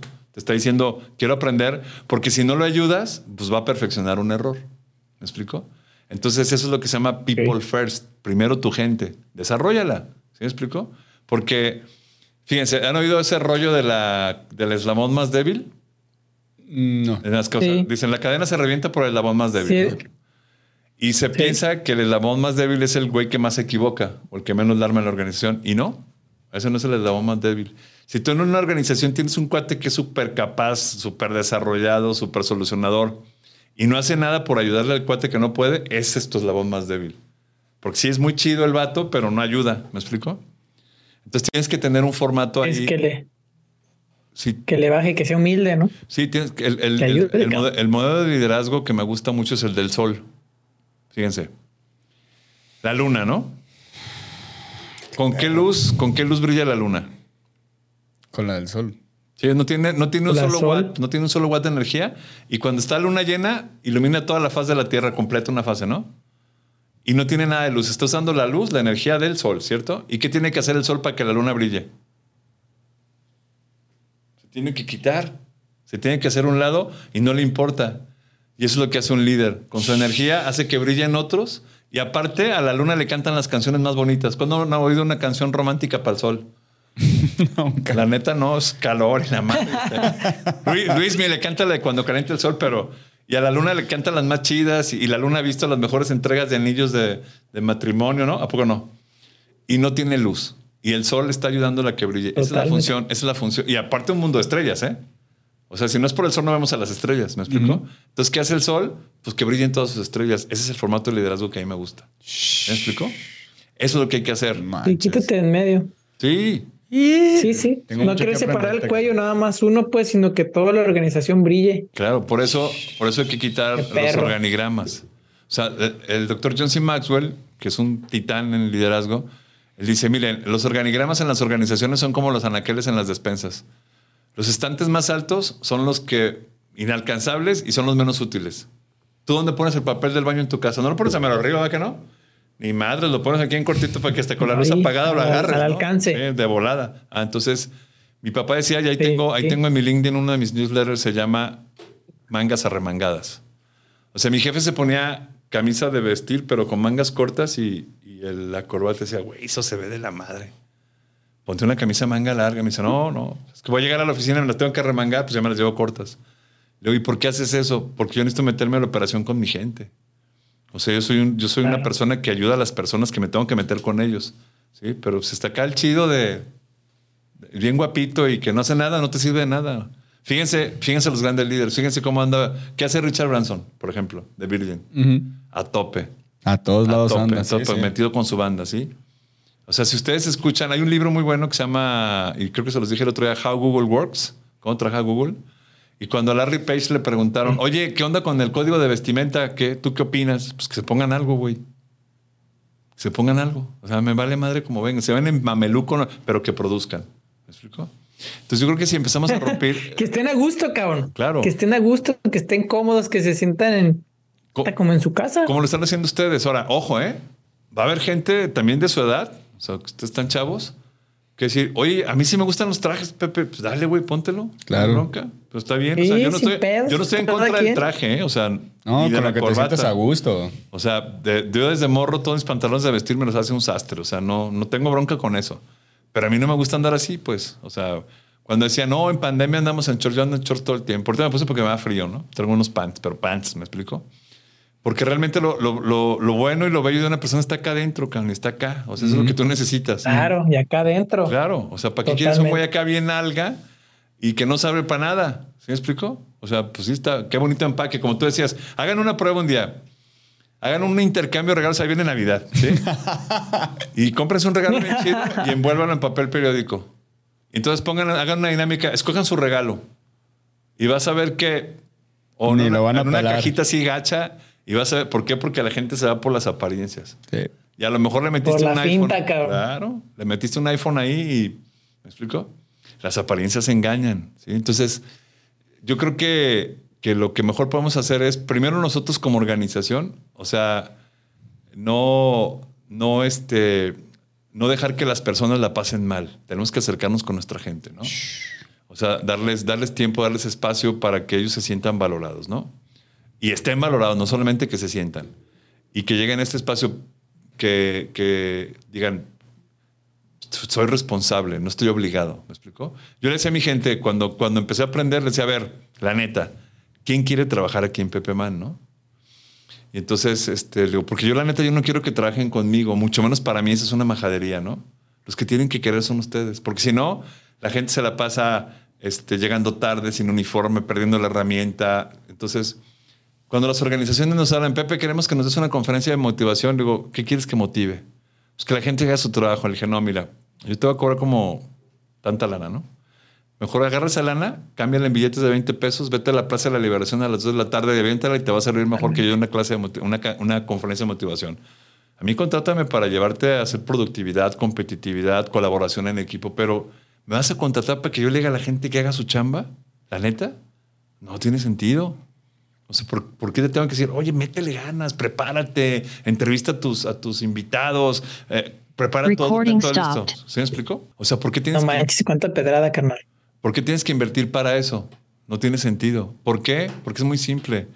La motivación sale de aquí, Ah. de tu corazón. O sea, tú tienes que estar motivado para levantarte temprano, tú tienes que estar motivado para, para hacer las cosas que, que te corresponden hacer por responsabilidad. O sea, a ver, yo tengo 57 años. Sí. ¿sí? Ahorita yo ya me estoy desvelando. Yo empiezo mi día a las 2 de la mañana. Sí. Porque tengo clientes en Europa, ¿no? Entonces atiendo a unos a, las 3 de la mañana, otros a las 5. Sí, carnal, sí nos dijiste. Entonces, y yo no necesito que me despierten, yo no necesito que me levanten, yo no necesito, ¿sí me explico? O sea, vine con ustedes y llegué a tiempo y me vine una hora antes. ¿Por qué? Porque me interesa. Porque, porque me gusta lo que hago, porque lo disfruto, porque me da respuesta galvánica. O sea, se me enchina la piel, los goosebumps que dicen los gringos. Sí. Porque a mí me encanta lo que hago, ¿me explico? O sea, no parece que estás trabajando. Y no trabajas, te estás dedicando. Entonces, si no aprendes Total. eso, y es un, es un mensaje para toda la banda. Sí, ¿eh? no, no, está. O sea, si, si tú no estás disfrutando lo que haces, si por ejemplo llegas hoy en la noche a tu casa y haces la pregunta, ¿cuántas veces se te erizó la piel? O sea, se te puso la carne gallina. Si no son más de cinco, algo anda mal con tu chamba. Te tienes que emocionar, tienes que pasarla bien, tienes que disfrutar, porque es tu vida, no, no es tu trabajo, es tu vida. ¿Sí me explicó? Y eso te va a garantizar que... Eso yo lo aprendí cuando era DJ, a los 15 años. Ah, Pasa la primera quincena, ya me pagaban de mesero y me pagaban de mantenimiento, ¿no? Entonces me dan otro cheque. Tengo, ¿y esto qué es? Pues, por DJ. Yo, neta, y era tan divertido. O sea, la, la gente piensa que los DJs ponemos música para que ellos bailen. No, no, no, no, no se equivoquen. Los DJs ponemos música para nosotros. Para uno mismo. Sí, que te gusta a ti. Ya que tú bailes es tu rollo, ¿no? Y aparte te pagan. Entonces dije, ¿sabes qué? Yo tengo que hacer esto siempre. O sea, hacer cosas que me paguen porque lo que me gusta. ¿Me explico? Entonces cambias el Claro. enfoque. Ya no trabajas por necesidad, trabajas por gusto. ¿Sí? Y, y, el, y obvio, claro que el dinero es importante, pero no es el eje. No, es una consecuencia. ¿no? Exactamente. Es una consecuencia. El dinero, eso me queda así. puf, me- o sea, yo en ventas lo he visto. Porque te- la neta también, te soy, o sea, esto, aquí banda ya saben que nosotros estamos en, en la casa y nos sentimos con toda la confianza de hablar de lo que sea. Entonces, yo hubo un momento donde cuando menos vendía, ¿cómo? era cuando estaba enfocado en, en lana, en lana, en lana, en lana, en lana, en lana. No, es que tengo que, pinches seguimientos horribles, así nada más con agenda, mal. Y en el momento que neta fue como, a ver, sí, pues ya, el que diga que no le gusta la lana, no sé qué le guste. O sea, a huevo que te, te hace la vida más sencilla, pues. Pero cuando lo vi como una consecuencia fue un cambio Ay, abismal, abismal, abismal, abismal, abismal en, en todo, en todo, en, en no preocuparme por, este, por, ah, chale, ya no llega a la meta, en no preocuparme por, ah, así como insistir tanto, no, ya, nomás le voy a ayudar y, y lo que yo sé, y eh, espero que esto te ayude y si no me compras a mí, pues ni modo, o sea, tal cual, síguele. Entonces eso fue un, eh, sí es un gran cambio. Pero ahí les va. ¿Esto esto no lo habían hecho antes de, de hacer podcast antes la primera vez? Este, sí, no, no, tenemos dos años haciéndolo, pero sí es la primera vez Bueno, haciéndolo. la primera vez, ¿no? ¿Y ya les pagan por hacerlo? De ceros. No, ¿Ya les todavía no. Bueno. O sea, prepárense. Bueno, fuera. No, prepárense. Porque el día que pase, pero lo primero que van a decir, ta madre, tantos años perdidos haciendo otras cosas que no. Si esto les gusta Sí. y que llegue un cuate y te diga, ah, te compro tu programa y te paguen por hacer esto, vas a decir, puta, yo me la podía pasar 24 horas haciendo esto. ¿Sí me explico? En tu casa, con tus juguetes, con café, con agüita. Ahí están tus perritos a toda madre. ¿Sí me explico? Nada de rollos. O sea, Sí, güey. van a aprender a ganar dinero disfrutando. No dudo que lo que hagan ahorita no disfruten, pero esto es completamente diferente. Eh, y cuando llega alguien y diga, oye, ¿cuánto vale? Sí, cabrón. ¡Pum! ¿Me explico? Van a ver la diferencia. Entonces, eso está bien chido. Que hagas algo que te encanta, que es tu hobby, que lo pases muy bien y aparte llega alguien y te diga, ahí te va tu lana, ¿no? Eso es lo más importante en la vida. O sea, por ejemplo, Yo, yo eso lo digo en las conferencias y en los talleres. Le digo a la banda, oigan, güey. ¿me veo como que estoy trabajando? O sea, cuando estoy en un taller, mis talleres duran 10 horas, ¿eh? No, pues la neta no. Le digo, ¿y me van a pagar, eh? O sea, me van a y me van a pagar muy bien. Me van a pagar muy bien. Yo soy ya conferencista seis estrellas. Me van a pagar muy buena lana. ¿Me explico? Y yo estoy encantado haciendo viajo, llego hoteles, me la paso poca madre, este como súper chido, puedo hacer mi ejercicio, nado. Y aparte me paro, voy a, a una- a dar una conferencia, a un taller, haciendo algo que me vuelve loco, con mi contenido que yo escribí, que yo lo inventé, que son mis ideas. Todo lo que les conté ahorita son mis ideas. O sea, ni siquiera me las tengo que aprender porque yo las desarrollé. O sea, no tengo que estarme... Me tenía que acordar de la morra esta de Cameron Russell, pues se me va el rollo, ¿no? Claro. Este, ya también la memoria a corto plazo se me va, se me va el, Pero lo que yo escribí no se me olvida. Y lo disfruto muchísimo porque aparte yo lo hice, ¿sí? Y, y no me andan arreando. O sea, fíjense, si escuchan sin comercial, mi clubcast que tengo en, en, en el Spotify, yo empecé en enero. También empecé en la pandemia a hacer el podcast porque mi hijo me dijo, lo tengo ahí en, en el YouTube. Pero, pero este clubcast que lo hago con mi teléfono y mis audífonos, ya voy en 1142 episodios. Y el fin de semana voy a cerrar en 1200. Yo los tengo prácticamente, me faltan 20 de grabar cortitos, ¿no? Y nadie me está acarreando y, y yo lo hago porque me gusta, porque me encanta, porque lo disfruto. Se siente. O sea, cuando tú estás haciendo eso, la gente siente. Sí, claro. O sea, la gente siente que, que, que no, no, traes, no traes mal beat. O sea, traes un beat bien chido. ¿Por qué? Porque estás con el Sí. entusiasmo a tope. ¿Sí me explico? Y esa es la clave. O sea, eso es lo que yo les digo a los chavos. Por ejemplo, mi hijo me dijo, cuando terminó la prepa, papá, no, no sé qué estudiar. Pues no estudies, cabrón. Yo no, yo, no, yo no terminé ni la prepa. ¿Me explico? Y soy autodidacta. O sea, todo lo que he aprendido lo he hecho autodidactamente, ¿no?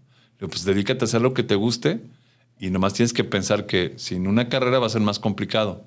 Pero ahora ya no, pues ahora hay tanta información.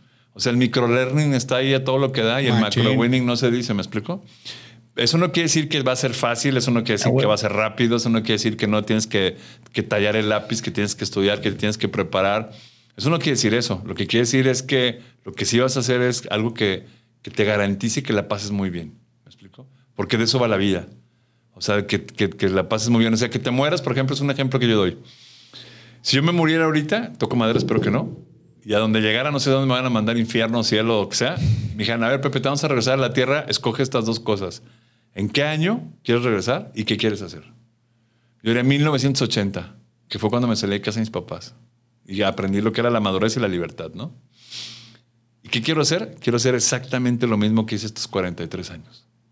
¿Por qué? Porque me ha garantizado hacer puras cosas bien chidas. Divertido. chido, ¿Sí me explico? carnal. O sea, no, no lo cambiaría. O sea, no hay nada que me arrepienta. Me explico, todo lo he disfrutado. Todo lo he disfrutado. Buenas, malas. Qué chingón. Entonces, yo creo que esa es la clave. O sea, esa es la clave en la vida. O sea, que estés disfrutando, porque aparte se pasa de volada, ¿eh? Sí. O sea, cuando menos te esperas ya, gente, Ah, sí. 57 años. Cuando yo tenía 25, en el 90, yo me preguntaba, la madre, ¿qué se sentirá tener 50 años, no? Yo ahorita les puedo contestar, me siento como de 25. Es más, hago más cosas que no hacía cuando tenía 25. Como correr maratones, por ejemplo. A huevo. Sí, se- sí se vibra bien cabrón. Neta, neta, qué chido. Tienes ya más alcance a huevo. Oye, hermano, yo Qué perro. este, quiero, quiero este, pasar por ahí a algunas últimas preguntas y esto se me hace muy interesante y quiero aprovechar tu experiencia también este, como conferencista. Y creo que también queda, porque lo noto mucho, carnal. Ahorita que hemos estado hablando, tienes una manera muy fácil o como muy digerible la información que, que das.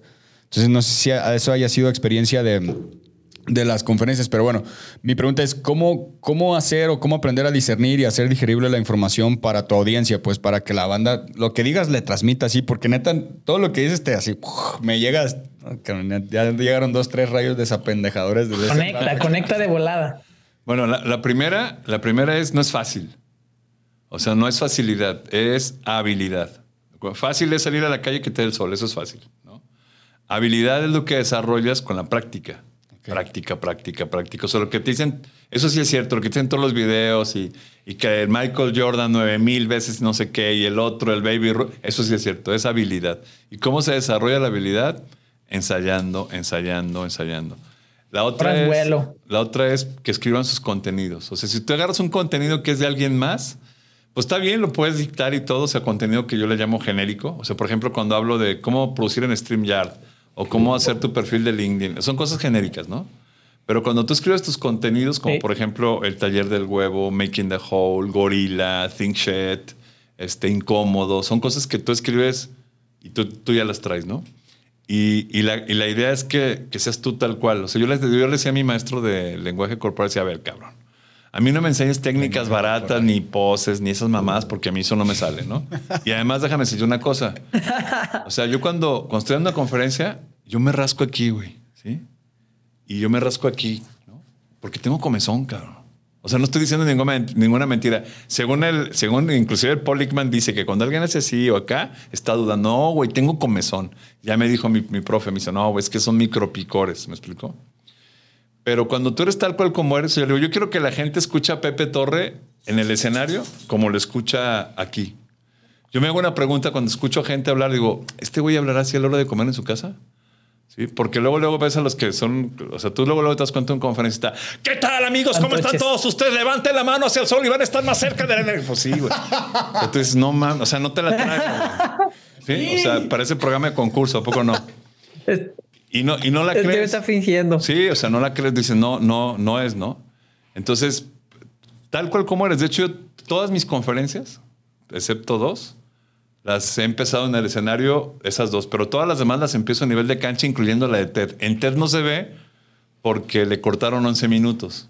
O sea, cuando di mi conferencia de TED, Es cuando regalabas libros. eh, Ah, en la- exacto, exacto. porque la vi y decías que estaba regalando libros. Dije, ah, en esa Pe- parte no se ve. no eso no se ve porque...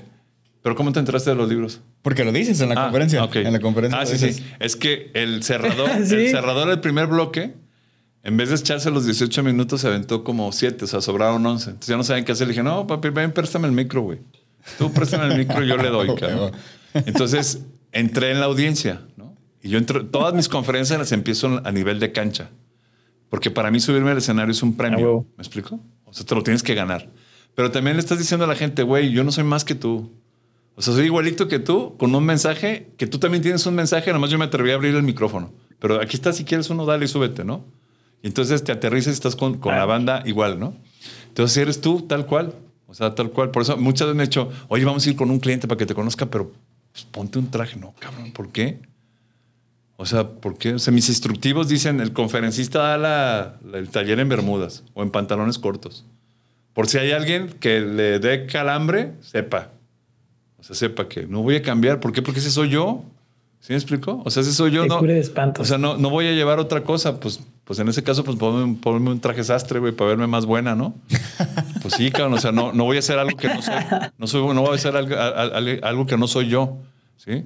Pero eso que te permite Claro. que cuando tú estás hablando, la gente es- le conecta, porque es Claro. neta, ¿sí? O sea, mucha gente me ha, me ha dicho en, en mis conferencias y en mis salas, me dice, oye, ¿sabes qué? No me convence lo que estás diciendo. No lo dije para convencerte. Lo digo porque me convence a mí. Si a ti no te convence, está bien, pero tienes que buscar qué es lo que te convence. Porque yo no te vine a convencer. ¿Sí me explicó? O sea, no, no, no tienes que convencer a nadie. Yo te digo, esto es lo que a mí me funciona, ¿sí? Ahorita mucha gente que cuando está escuchando el programa dice, está loco, está loco, Pues está bien, no pasa nada. Pero tú tienes que encontrar qué es eso que no te hace estar loco. ¿Por qué? Porque yo con mi locura tengo que resolver Eso. mi vida y pagar mi renta. Y tú con la tuya. Si con lo que yo te digo te sirve y la liviana, ya la armamos, ¿me explico? Pero hay mucha gente que ahorita dice, Toma lo chido, si no también. Claro, o sea, la gente va a decir que van a desaparecer las ventas. Claro que no, está loco, está bien. Entonces tú sigue vendiendo y lo tienes que hacer muy bien porque si no, no pagas la renta. Yo no, como no me gusta, pues tengo que hacer otra cosa para comer. ¿Me explico?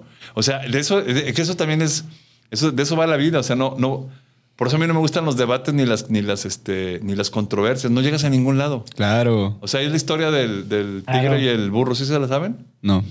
Esa me la encontré en TikTok, que están un tigre y un burro, están peleándose porque el burro dice, el pasto es azul. Estás loco, güey, es verde, dice el tigre. Ni más es azul el burro, no están peleé, peleé. Hasta que, ¿sabes qué? Vámonos con el león, ¿no? Y que el rey león nos diga qué rock and roll, ¿no? Entonces ahí va. Entonces llegan con el, el león, lo, lo- lo distraen aparte, el león que trae todo su rollo acá de Hakuna Matata y toda la madre. Entonces lo estorban, ¿no? ¿Qué pasa? Dice, no, pues es que aquí este burro terco que dice que el pasto es azul y el pasto es verde y queremos que usted nos diga para qué. Entonces dice, a ver, tranquilos, ¿no? Tranquilos. Entonces dice el burro, ¿qué pasa? ¿Qué, qué, qué traes? Dice, Pues es que el pasto es azul, ¿sí o no? Claro. ¿Para ti es azul? Sí, es azul. Ya ves, te lo dije, ya lo vas a castigar. Sí, lo voy a castigar al tigre con tres días de silencio. No, che burro se puso contentísimo y se fue brincando y la manga, ¿no? Entonces el tigre estaba bien enojado. Oye, chief, ¿por qué? Y aparte me castiga. Dice, no, pues no te estoy castigando por eso. Tú y yo sabemos que el pasto es verde, güey. Y no te estoy castigando por eso. Te estoy castigando porque tú tienes muchas credenciales y te estás peleando con un burro. O sea, tú no estás perdiendo tu tiempo. Entonces es lo que te digo. O sea, no tiene ningún sentido que te pongas a alegar con al- algo con alguien que no va, no va a llegar a un acuerdo. ¿sí? Entonces, yo digo, a mí me encanta el servicio y estoy enamorado del servicio. Y tú dices, a mí me encantan las ventas, estoy enamorado de las ventas. Resuelve tu rollo con las ventas. Sí, yo sí. resuelvo y ya. Si en el Inter, como tú decías, oye, hay que buscar algo que nos sirve, sí, hay muchas cosas que son homogéneas. Por ejemplo, hay muchas cosas de, de libros de ventas que, que yo he aprendido y que no las suelto. Por ejemplo, eh, en los principios de Patterson, 1889, los 32. En 1989, 100 años después, Guito me los trae a la realidad. Y 34 años después, yo los grabé en TikTok. Para ver si siguen funcionando. ¿Y por qué si siguen funcionando? Porque son principios. ¿sí? No son procedimientos, ni son métodos, ni son técnicas, que esas sí caducan. ¿Me explico? Los principios no. O sea, el principio número uno, porque no les voy a decir más para que, lo- para que se consigan el libro o vean mis videos de TikTok. Dice, piensa. Ese es el principio número uno. Piensa. ¿Va a caducar pensar? No. Pueden pasar años y años. ¿eh? Y si no piensas, estás tronado. ¿Me explico? Ese es un principio. Es algo que está basado en qué es lo que tienes que desarrollar tú para satisfacer lo que tienen que hacer los demás. ¿Me explico? Entonces, cuando la vida está basada en principios, son cosas que le van a funcionar a quien los aplique. ¿De acuerdo? Pero por eso es muy importante que ustedes tengan su sistema de creencias y valores, que tengan un decálogo. ¿Cuáles son esas 10 máximas que te definen como persona? Claro.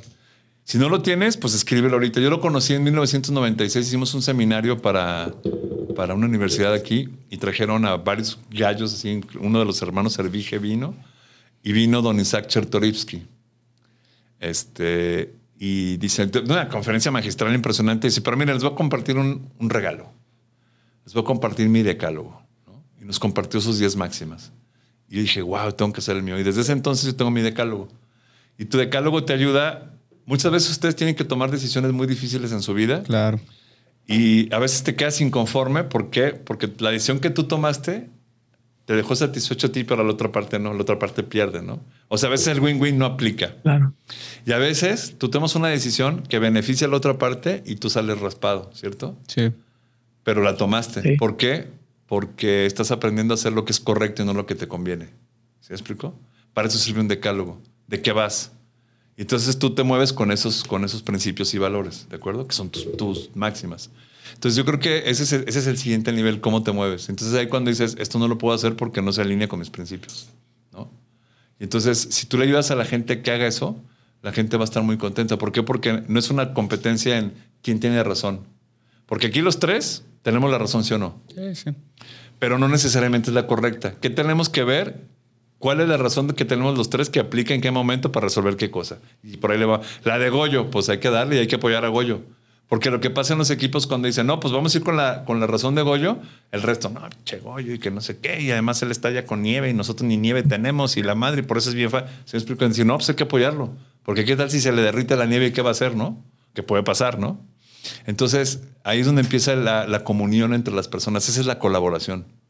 Y esa es la competencia. Por ejemplo, ¿qué te enseñaron que es competir, ganarle a alguien? ¿No? Y no. O sea, a ver, en términos prácticos, ustedes son podcasters, ¿no? Yo también. O sea, somos competencias, ¿sí o no?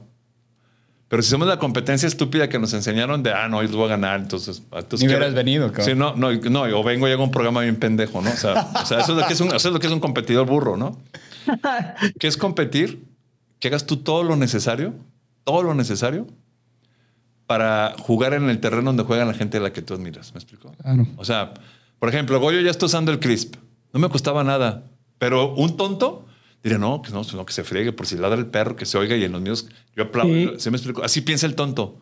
Así piensa el que con eso les gano. No, miren, ay, y les enseñé el StreamYard y con StreamYard va a quedar más chido y está más padre. ¿Se me explico? No te quita nada. Sí, total. ¿Por qué? Porque cuando, cuando estemos en un premio de podcasters, nos vamos a ver y vamos a competir al mismo nivel. ¿sí? Y no vamos a llegar como, ah, los pendejos mexicanos que no se ayudan. Que eso pasa, ¿eh? sí. Eso pasa, ¿a poco no? Y en cambio llegamos a un nivel, ¿para qué? Para que ahora una competencia de quedaron de finalistas dos mexicanos con dos gringos o con dos europeos, lo que sea. Sí. Y vienes a nivel, ¿me explico? O sea, vienes entrenado en gama alta. Esa es la competencia. ¿Sí les hace sentido? Sí, machín, no, carnal. Yo, neta, banda, Si por algo apenas acaban de conectar ahorita, que llevamos como un poquito más de una hora, neta, neta, regresen. El episodio está. pf, güey, yo lo voy a escuchar varias veces. Hay mucha pinche tarea que hacer aquí, la neta. Este, yo te quisiera eh, preguntar por, este, pues, yo creo que casi, casi las últimas, carnal. Este, mm, preguntarte, ¿en qué te ha beneficiado ser conferencista? Ah, Te las voy a aventar las dos. Tú contéstamela como tú quieras. ¿En qué te ha beneficiado en tu día a día ser conferencista? ¿Y tú crees que quien sea puede ser conferencista?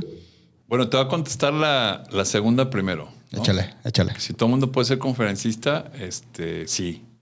Todo el mundo. O sea, por ejemplo, la gente te dice, tienes que aprender a hablar en público.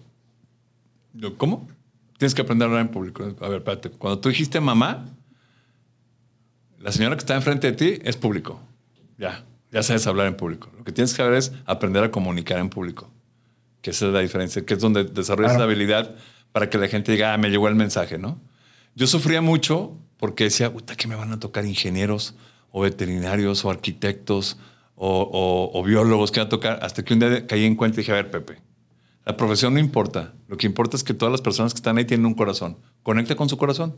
Tú concéntrate en llegar al corazón. Claro. ¿Me explico? Entonces, cualquier persona que le guste, es como cualquier profesión, hay que prepararse, hay que practicar, hay que desarrollarse, hay que hacerlo con mucho cariño, ¿no? Y sí pueden ser, ¿no? Porque nomás te tienes que desarrollar, ¿no? Unos van a tener más skills que otros, pero yo he visto de todo, ¿no? Y la otra era, este, ¿qué me ha beneficiado? Muchísimo porque cuando yo descubrí cuál era mi misión, que era servir a los demás, y es desde muy chavito, este, cuando tú eres conferencista te permite servir porque ayudas a mucha gente. A mucha gente le cambias, a mucha gente la transformas, este, te, permite, te permite ayudar desde, desde, desde las entradas. Por ejemplo, cuando son conferencias para escuelas, esas siempre las doy en cortesía porque a mí me gusta mucho ayudar a los chavos, ¿no? A comunicar con los chavos, no me da ningún problema. Y me permite cumplir esa función de, de ayudar y de servir. Y además me gusta muchísimo, o sea, la neta, lo que antes me daba mucha pena, cuando era DJ, por ejemplo, me decían, boceate unas placas. Entonces me agachaba en la cabina y escondido, me daba pena, neta. Y los primeros años de la empresa, decían, No manches, neta. no, neta, me cae, me cae. Me decían, Pepe, te- no te vayas porque ahorita te vamos a subir al escenario para conocerte por el trabajo que hicieron. Me salía del salón y dejaba mi segundo de a bordo, decía, tú sube, güey. Y me iba porque me daba pena, ¿no? Entonces dije, tengo que vencer esto, ¿no? Tengo que aprender eso.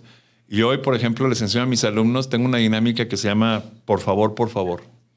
O sea, yo siempre que estoy en una conferencia, una convención que estoy tanto de- trabajando, produciéndola o que estoy de invitado, y cuando termino un orador, siempre digo, por favor, por favor, por favor, por favor, por favor, por favor, que falle el orador. O sea, que falle el que sigue. Y a veces salen y dicen, no, fíjense que tenemos un problema porque nuestro siguiente orador perdió el avión. Y yo ahí levantaría la mano en chinga. Yo les doy una. Yo les doy una. O sea, ya pago por hacer eso. Me, me encanta, ¿no? Entonces, este, para mí, es, para mí es lo mejor. O sea, la verdad me, me gusta mucho. Aprendí a, a entenderme a mí mismo. Me encantan las conferencias, me vuelven loco. Y además, como yo escribo mi contenido y tengo muchísimo contenido, entonces es algo que, que resuena conmigo. Este, no hago con- conferencias genéricas ni hago de repetición, puros temas míos.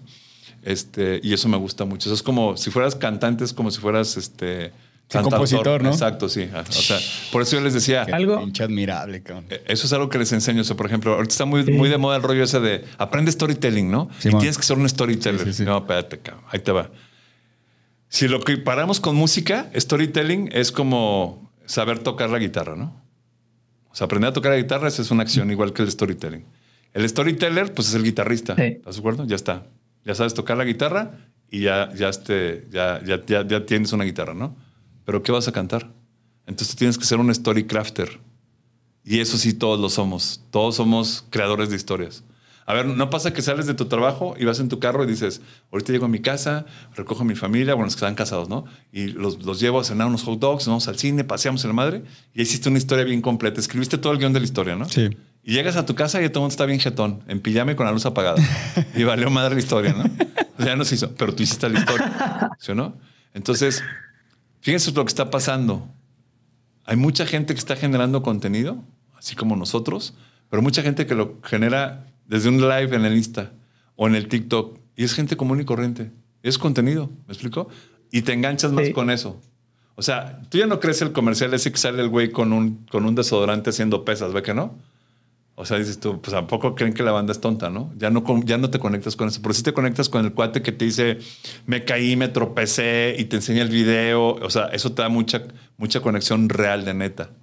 Por ejemplo, en TED, ustedes vean las pláticas de TED y van a ver que las que más conectan son historias reales. Sí. Cuando la gente es real.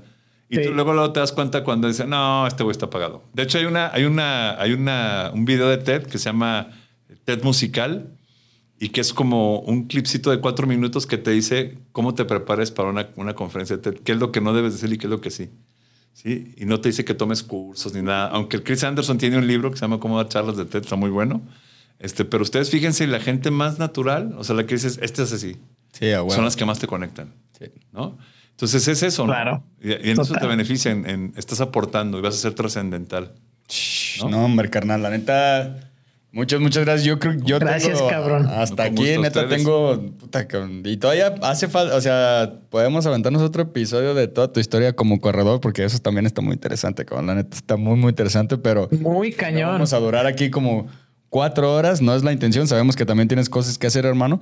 Este, y bueno, dicho esto, eh, tenemos por ahí una dinámica. Antes de pasar a la dinámica, me gustaría comentarte que Sí. por ahí estuvimos haciendo la tarea. Yo sé que Goyo también. Y eh, me quedo con varias frases que estuve anotando, carnal, este, mientras estabas platicando.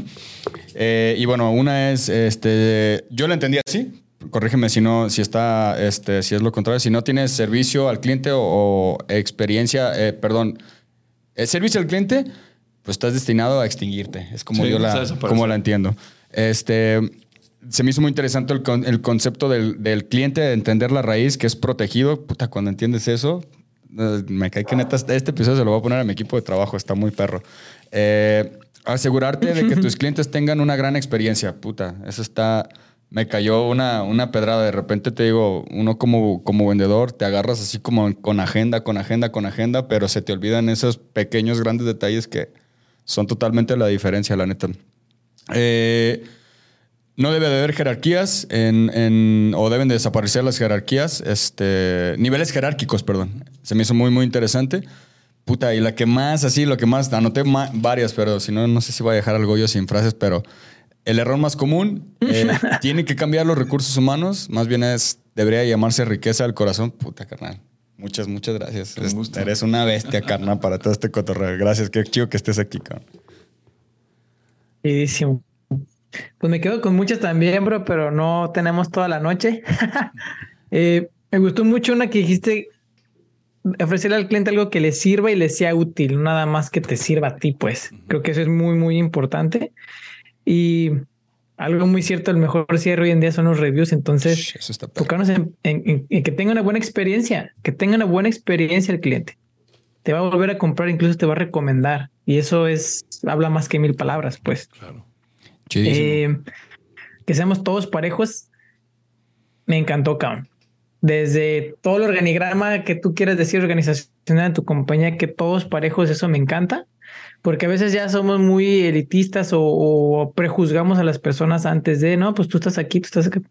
Parejos, cabrón. Eso, eso me, me encantó.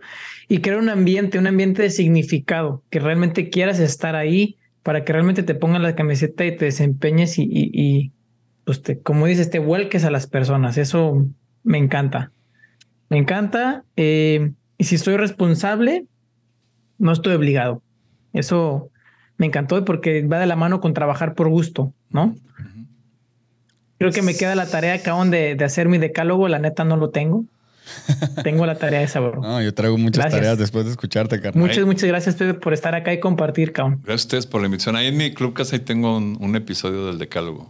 Ahí lo pueden escuchar. A huevo, lo vamos Venga. a escuchar, carnal. Me lo voy a chutar. ahí te va. La dinámica está súper rápida. Tenemos una serie de palabras. Este, lo primero que se te venga a la mente y que lo asocies. Échale. Si no se te viene nada, paso. No es examen. Arre. Ya está. Yo empiezo. Eh, ventas. Adiós.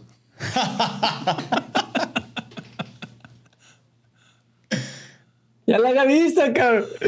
Relaciones humanas. Vital. Este, negocios digitales. Importantísimo. Miedo. Ah, no se quita, no es una mancha. Así se llama mi conferencia. De TED. Sí. Eh, running. La vida misma, me salvó la vida al correr.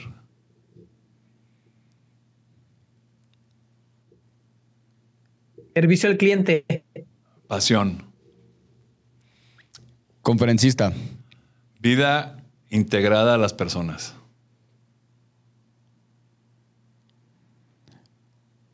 Échale, mi Goyo.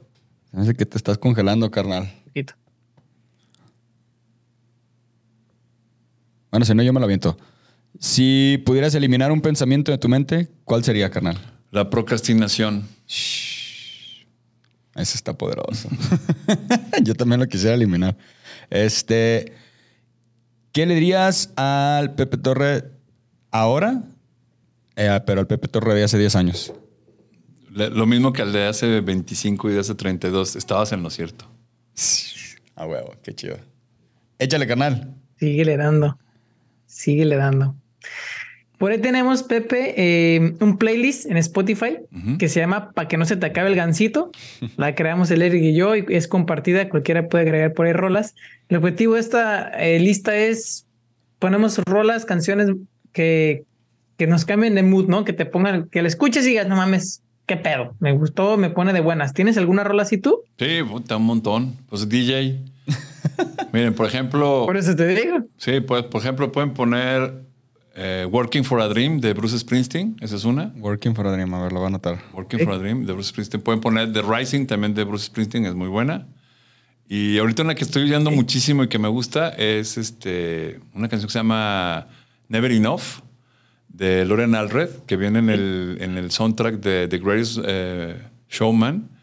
Pero me gusta porque cuando, cuando tú tienes la autoestima destruida, eh, se te desarrolla un síndrome, aparte del de impostor, el de never enough, o sea, que nunca eres suficiente, ¿no? Entonces, este, nunca llegas, nunca das la nota, ¿no? Y yo lo que aprendí es a desarrollarlo a mi favor. Entonces, por ejemplo, ya hago una gran cosa, por ejemplo, corrí un maratón, dije, no es suficiente, tengo que ir por lo que sigue. Y hice el Ironman, dije, no es suficiente, tengo que ir por lo que sigue. Entonces, cuando tienes ese- esa manera de pensar de never enough, es, no te quedas estático, sigues creciendo, ¿no? Esos son tres. Y bueno, este fin de semana tengo una dinámica. ¿Se acuerdan de la canción de Cypress Hill que se llama Rapper's Delight? La primera de rap, la de hacer Sí. hip ¿te acuerdas? Ahí tiene una frase que se llama a D with a double E. O sea, dice a D with a double E, a double E, que es como se escribe DJ, ¿no? Y tengo una dinámica que uso en Sí. mi perfil de Facebook, en el personal, que se llama a D with a double E. Y ahí pongo rolas que me gustan del YouTube. Y a veces pongo una misma rola, pero en muchas versiones. Por ejemplo, ¿saben ustedes que los Beatles cantaron una canción en español? No, Ah, sí, y cantaron Bésame mucho. no manches. Sí, bien perra, la versión está bien perra. Entonces un día puse Bésame mucho, pero ¿Neta? con- sí, neta. Neta, la, la grabaron en un barecillo cuando apenas estaban empezando y la cantan bien cagado. Este, y varias versiones. Pero ahora me encontré una canción del libro de una de las películas favoritas que tengo que se llama El libro de la selva de Jungle Book. Y la rola se llama I Sí. Want to Be eh, Like You, que es la canción que canta el Rey Louis, el de los, Sí. de los orangutanes. Pero me la encontré. Yo veo mucho un programa que se llama, bueno, America's Got Talent de todo el país, de todo el mundo me los chuto. Sí. Y The Voice también, porque ya aprendes un montón de historias de, de- de superación bien cañonas, ¿no? Y mucha música muy buena. Y ahí sale un cuate cantando esta rola de I Wanna Be You, pero también me encontré una versión con este cuate, con Robbie Williams y el Ollie Moores. Y la cantan bien chidos. De hecho, está en mi perfil, ahí la pueden encontrar. Ah, la versión está bien chida, esa rola está bien prendida. O sea, es, es rolas de esas que te dan el levantón de energía. Te dan el pinche Energy Boost. Sí, pero música, pues me gusta un montón. De hecho, tengo un playlist ahí en el Spotify que se llama Run as Fast as You Can. Y ahí están como dos mil rolas que, que son mis Ah, favoritos. Vamos a agarrar eso. Sí, ahí tengo. Vamos sí, la música me gusta también. mucho. Oigo de todo. Chidísimo. Este, Qué chido. ¿Algún libro, Gracias. documental, película, serie, lo que tú quieras, que de acuerdo a la plática que tuvimos o lo que tú traigas ahorita, así como de, chéquense esto? Si quieren un gran libro, este, que también los, los libros me gustan mucho. Tengo 900 libros en la colección de la compañía. Eh, cómprense un libro que se llama Finding Your Element. Finding Your Element, encuentra tu elemento. No el elemento, eh, encuentra tu elemento de Sir Ken Robinson, que en paz descanse. Sir Ken Robinson dicta la conferencia más vista en TED que se llama The School Skill Creativity, que es una super conferencia, se la recomiendo. Ese es un gran libro. Si quieren leer otro gran libro así mundial y que también es de un podcaster perrísimo, Ajá. Titanes de Tim Ferris. Este, que, y él tiene un podcast que se llama The Tim Ferry Show, es mundial. Y tiene otro que se llama Tribe of Mentors. El Tim Ferry Show sigue jalando.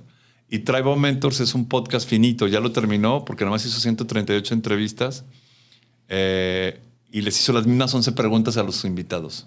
Las mismas 11. Y en el otro son diferentes, ¿no? Ese es otro gran, gran libro. De series, pues, ¿qué quieren aprender? Ahorita la serie que les recomiendo que vean ustedes son podcasters. Playlist, que es la historia de Spotify. Me dijiste, Está buenísima. La voy a escuchar. Este, voy a ver, yo me la encontré el fin de semana. Pero series que quieres aprender. Si quieres aprender lenguaje corporal, hay una que se llama Lie to Me. Si quieres aprender Lie negociación, vean Suits o le pusieron en México La Ley de los Audaces. Vean Billions. Billions es muy buena. Vean The Crown, la primera temporada, para que vean a, a mi key people número uno del mundo, que es este Winston Churchill. Toda la primera temporada es Winston Churchill mundial. Este, vean House of Cards para que vean también habilidades de negociación ahí con el Kevin. O sea, sí la vi. Está cañón esa. Cañona. Este, eh, en- si tienen Disney Plus, en Disney Plus, puta, hay un montón. Está Imagineering, por ejemplo, está este, Insider, está Prop Culture, está este. Hay otra que sé que me gusta mucho, la de Pixar. Está, hay un montón. O sea, hay muchas series para, para, Hay mucha cajeta. para aprender cosas y este y de podcast pues también hay un montón no o sea ah, ah, por ejemplo Tim Ferris es garantía esa es una es Lo voy a escuchar. es una garantía este otro que me gusta mucho todo lo que escuches de Brené Brown es muy bueno Darren Hardy es muy bueno de hecho también eso si quieren un día un- Hardy, sí. uno de, de puros podcasts porque hay un montón de Estaría perro, sí, sí, sí, me late. de- no, hay- ah, seguro vas a estar aquí otra vez, carnal. Seguro. libros pues de libros me encanta leer si ven mi Darren Hardy tiene libros también, ¿no? El, efe- efecto compuesto. Exacto, de Compound Effect. De hecho, ese está bien sexy porque si lo compran Buenísimo. en Audible, si lo compran en Audible, él lo lee. Shh, O sea, se lo- eh, y es, es bien chido que, que compres un libro que está leído por su propio Por el autor. autor, sí, cómo no. Cómprense a Promised Land de Barack. Obama y lo lee Barack Barack Obama, que dicen, no me consta, para mí sí, pero dicen que es el speaker número uno del planeta, o sea, es el mejor orador del mundo por su capacidad que tiene. Y, y si quieren escuchar a alguien hablando elocuentemente, Barack Obama es un genio. Ah, lo voy a escuchar. Es un tipazo. Este, sí, hay muchos. O sea, a mí me gusta mucho leer. Invierto mucha lana en libros. Este, bien, por ejemplo, carnal. ahora que empecé a escribir mi newsletter, me, me saqué una lista de libros para, para aprender a escribir. Y el primero que me salió fue uno de Stephen King que se llama On Writing, mientras escribo. Ya ven que Stephen King hace novelas acá de terror Sí, y sí. suspenso. y la madre. Y ese libro es, cuenta su historia, cómo escribe. Y está bien fregón. Y hay otro de una chava que se llama Anne Handley, que se llama Every- Everybody Writes, que también es muy bueno. De libros cuando quieran, ahí tengo. Toneladas. Me encantan Sí, los no, libros. Chido. escribir seguido. A huevo. Me gusta mucho leer. Chidísimo. Nosotros también. Muchas gracias, Pepe. No. Carnal, la neta, qué gusto tenerte por acá. Muchas gracias. a Sí, ustedes. sí, la neta, carnal. Muchas gracias. Neta, qué chido, qué chido que estés aquí, cabrón. Qué Neta, este, eh, creo que siempre lo decimos, Gracias. este, eh, bueno, yo seguido lo comento, que no tienes idea de, lo afortunado que me siento. Yo sé que Goyo también es así, de, de que neta banda como tú y la banda que hemos tenido aquí invitados en el podcast lleguen, porque, no mames, es, es así como que a veces, de, ahorita que te vayas, que en mi cabeza así me quedo un rato en la cama y digo, güey, qué chido que vino este No dormimos, cabrón. Qué bien, qué De chido todo que lo que este aprendimos y neta, lo sí. que está falta por aprender. Sí, no, muchas, muchas gracias este, por, por, por tu tiempo, porque sabemos que, que tienes cosas que hacer, toda la banda. La neta que yo creo que de las cosas más valiosas que hay ahorita es el tiempo y que alguien te lo dedique así un poquito Tiempo. para... ustedes. Y con esas ganas de compartir, canal, se agradece un chingo. Así es que cuando quieras, esta es tu casa. Este, y pues también antes de que se nos olvide, deja todas tus redes sociales, lo que quieras dejar, compartir para que la banda, lo, lo dejamos en descripción y para que la banda te siga, carnal. Ah, es bien sencillo. En todas es lo mismo. Es dos P's juntas y Pepe Torre en singular. Y así, mi página es pepetorre.com. Y en cualquier plataforma estoy como Pepe Torre en YouTube. De hecho, YouTube ya me acaba de cambiar el. el, el- porque antes, Ah, el- antes el mi perfil, antes mi perfil decía youtube.com diagonal Pepeman 1201. Pepeman así se llama mi compañía.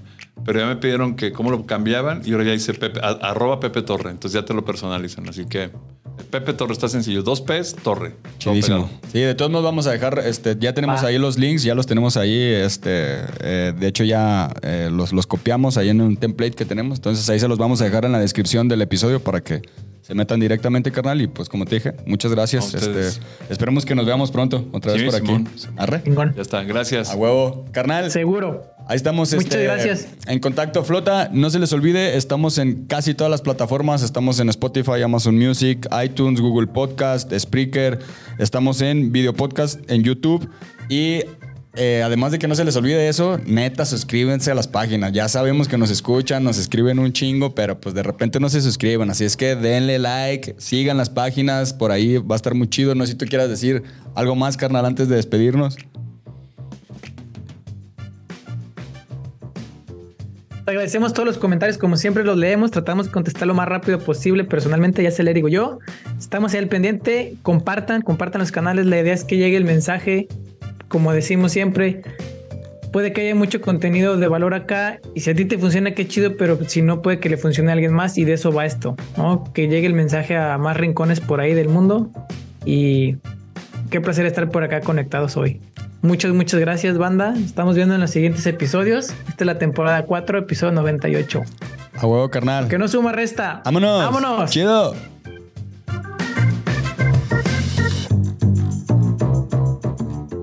Hello, it is Ryan, and we could all use an extra bright spot in our day, couldn't we? Just to make up for things like sitting in traffic, doing the dishes, counting your steps, you know, all the mundane stuff. That is why I'm such a big fan of Chumba Casino. Chumba Casino has all your favorite social casino style games that you can play for free anytime, anywhere with daily bonuses. That should brighten your day a little. Actually, a lot. So sign up now at chumbacasino.com. That's chumbacasino.com. No purchase necessary. Group. Void were prohibited by law. See terms and conditions. 18 plus.